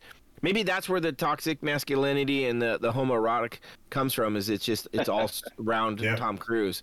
So uh, good stuff. Um, great great cast in this. Great movie. Uh, so much fun. Um, I'm glad you guys could be on this podcast with us because Yeah. this was a lot of fun to talk about. Uh, it makes me want to go again, and I'm literally like four hours from having seen it. Uh, it, it, it really does make me want to go too. watch it again. I, it's almost like I need like a, a a a director's cut where it's just them flying, like it just Oh, goes right. from flying Like to flying edit. to flying, like a Yeah. flying edit only. Sure, Except for- on YouTube. Except for uh, I want the bar scene where Meg Ryan is in there and they're they're singing "Great Balls of Fire," not Right. because of the That's song, just but just because she's in it. Uh, but that's all. Um, so much fun. Uh, like I said, th- this I I'm so glad we finally got uh, the Maverick. Uh, you know the the the sequel to this. Uh, took 36 years to get it, uh, but it, it is worth it. Um, other than the fact that those guys would have not been in the military still, uh, I'll take it. Uh, You Yeah. know, they'll have to change change the timeline a little bit, uh, but it works. Um, Two so so clo- good. No, good. Sorry. No, no, go. That's all. I'm, Just I'm good. two quick closing thoughts. One, guys, looking at your chat. I have a picture of Dan and an F-14 in the chat. uh, go under text Dan for you. Go under text channels in general.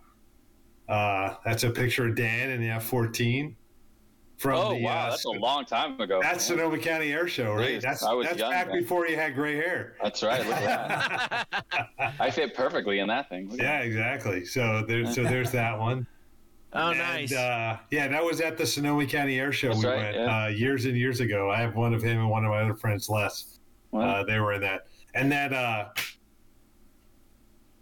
another uh, little piece of trivia, not directly related to the movie, but um, Tony Scott, who was the the director of this, um, ended up committing suicide. oh, Um, the bridge he jumped off of is the same bridge that um, Nicolas Cage jumped his uh, Mustang in Gone in 60 Seconds. Oh. It's that that sort of that bridge in Long Beach. It's that famous bridge that they filmed. Really? They filmed a bunch Wow. of scenes on there. SWAT filmed a scene on there. Yeah. And it's like a lot of movies get filmed on that bridge, but uh, that's the bridge I- he jumped off of. I wonder if he chose that on purpose. He's like, I've been here for enough shoots. I'm just gonna do it. That's right, exactly. I've done enough movies here. This is going to be the one. Yeah. That's So- it. Yeah. anyway, Aw. Cool. Good. Good trivia. Anybody else got anything? Nope. All right. Nope. Uh, thank you, Dan, for joining us. That was that's Uh, cool. Thank you guys. Uh, Thank I- you for every. Yeah, no, no, it's it's always fun to have other people on this. This is kind of what we did this for, is to to get people's take on it, how they see it. You know, that's literally what this podcast is about. Is is we're not doing reviews, we're doing discussions. We we uh, like to get a cocktail in there, and we like to just go. Uh, this this all st- started because uh, when me and Steve would hang out, we would sit there and talk about movies, and people would get tired of us talking about movies and stuff. Like you guys should have a podcast, and that's what we did. Uh, so uh, so much fun. Uh, thanks for joining us. Um, next week, uh, we're going to be tackling uh, Jurassic Park, the the 1993 release. Uh, now that we've got the new Jurassic World, I don't know what what is it, Domination or uh, Over the Top. I Oh, I don't think know. It's, right. it's another one. I, I I just know it's coming or it's actually out now. So we're gonna we're gonna hit the original that got it all going uh, because I Dominion, yeah. believe. I believe they bring back a lot of the original cast from the first one into the next one. So I've seen kind it. of I've seen that. Yeah. yeah, so it'll be fun to do that. I haven't I haven't seen that one in a while, so I'll get to watch that tomorrow, uh, which will be a lot of fun. Uh, and so yeah, we'll be putting that out in a couple days because we're running a little late in this week, but um, it is what it is. Top Gun, incredible movie. If you haven't seen it, I don't know how. Get out from under that rock. Go watch this movie. Uh, it's on Amazon Prime or uh, Disco- uh, Discovery Plus? Paramount. Paramount Plus. Paramount. Is where I watch it. Paramount Plus. Yeah, uh, I think I watched it on both. I think I watched it on one on the one and one on the other. Yeah. Uh, yeah, go out and watch this, and then get your butt in the seats in the theater and uh, check out Maverick. Uh, it's a super good movie, um, and we'll be doing that eventually when uh, it comes out to streaming and out for purchase because that's how we do it. We want to wait till everybody gets a chance, especially Bo. Uh, Yeah. Thank you. don't I wanna spoil- it. spoil anything for those that don't want to go out into the theater. Um, but no, good stuff. Uh, and if that's all, then uh, I'd say uh, that's how we seize it. Hail Caesars. Hail Caesars. Hail Caesars. What does that mean?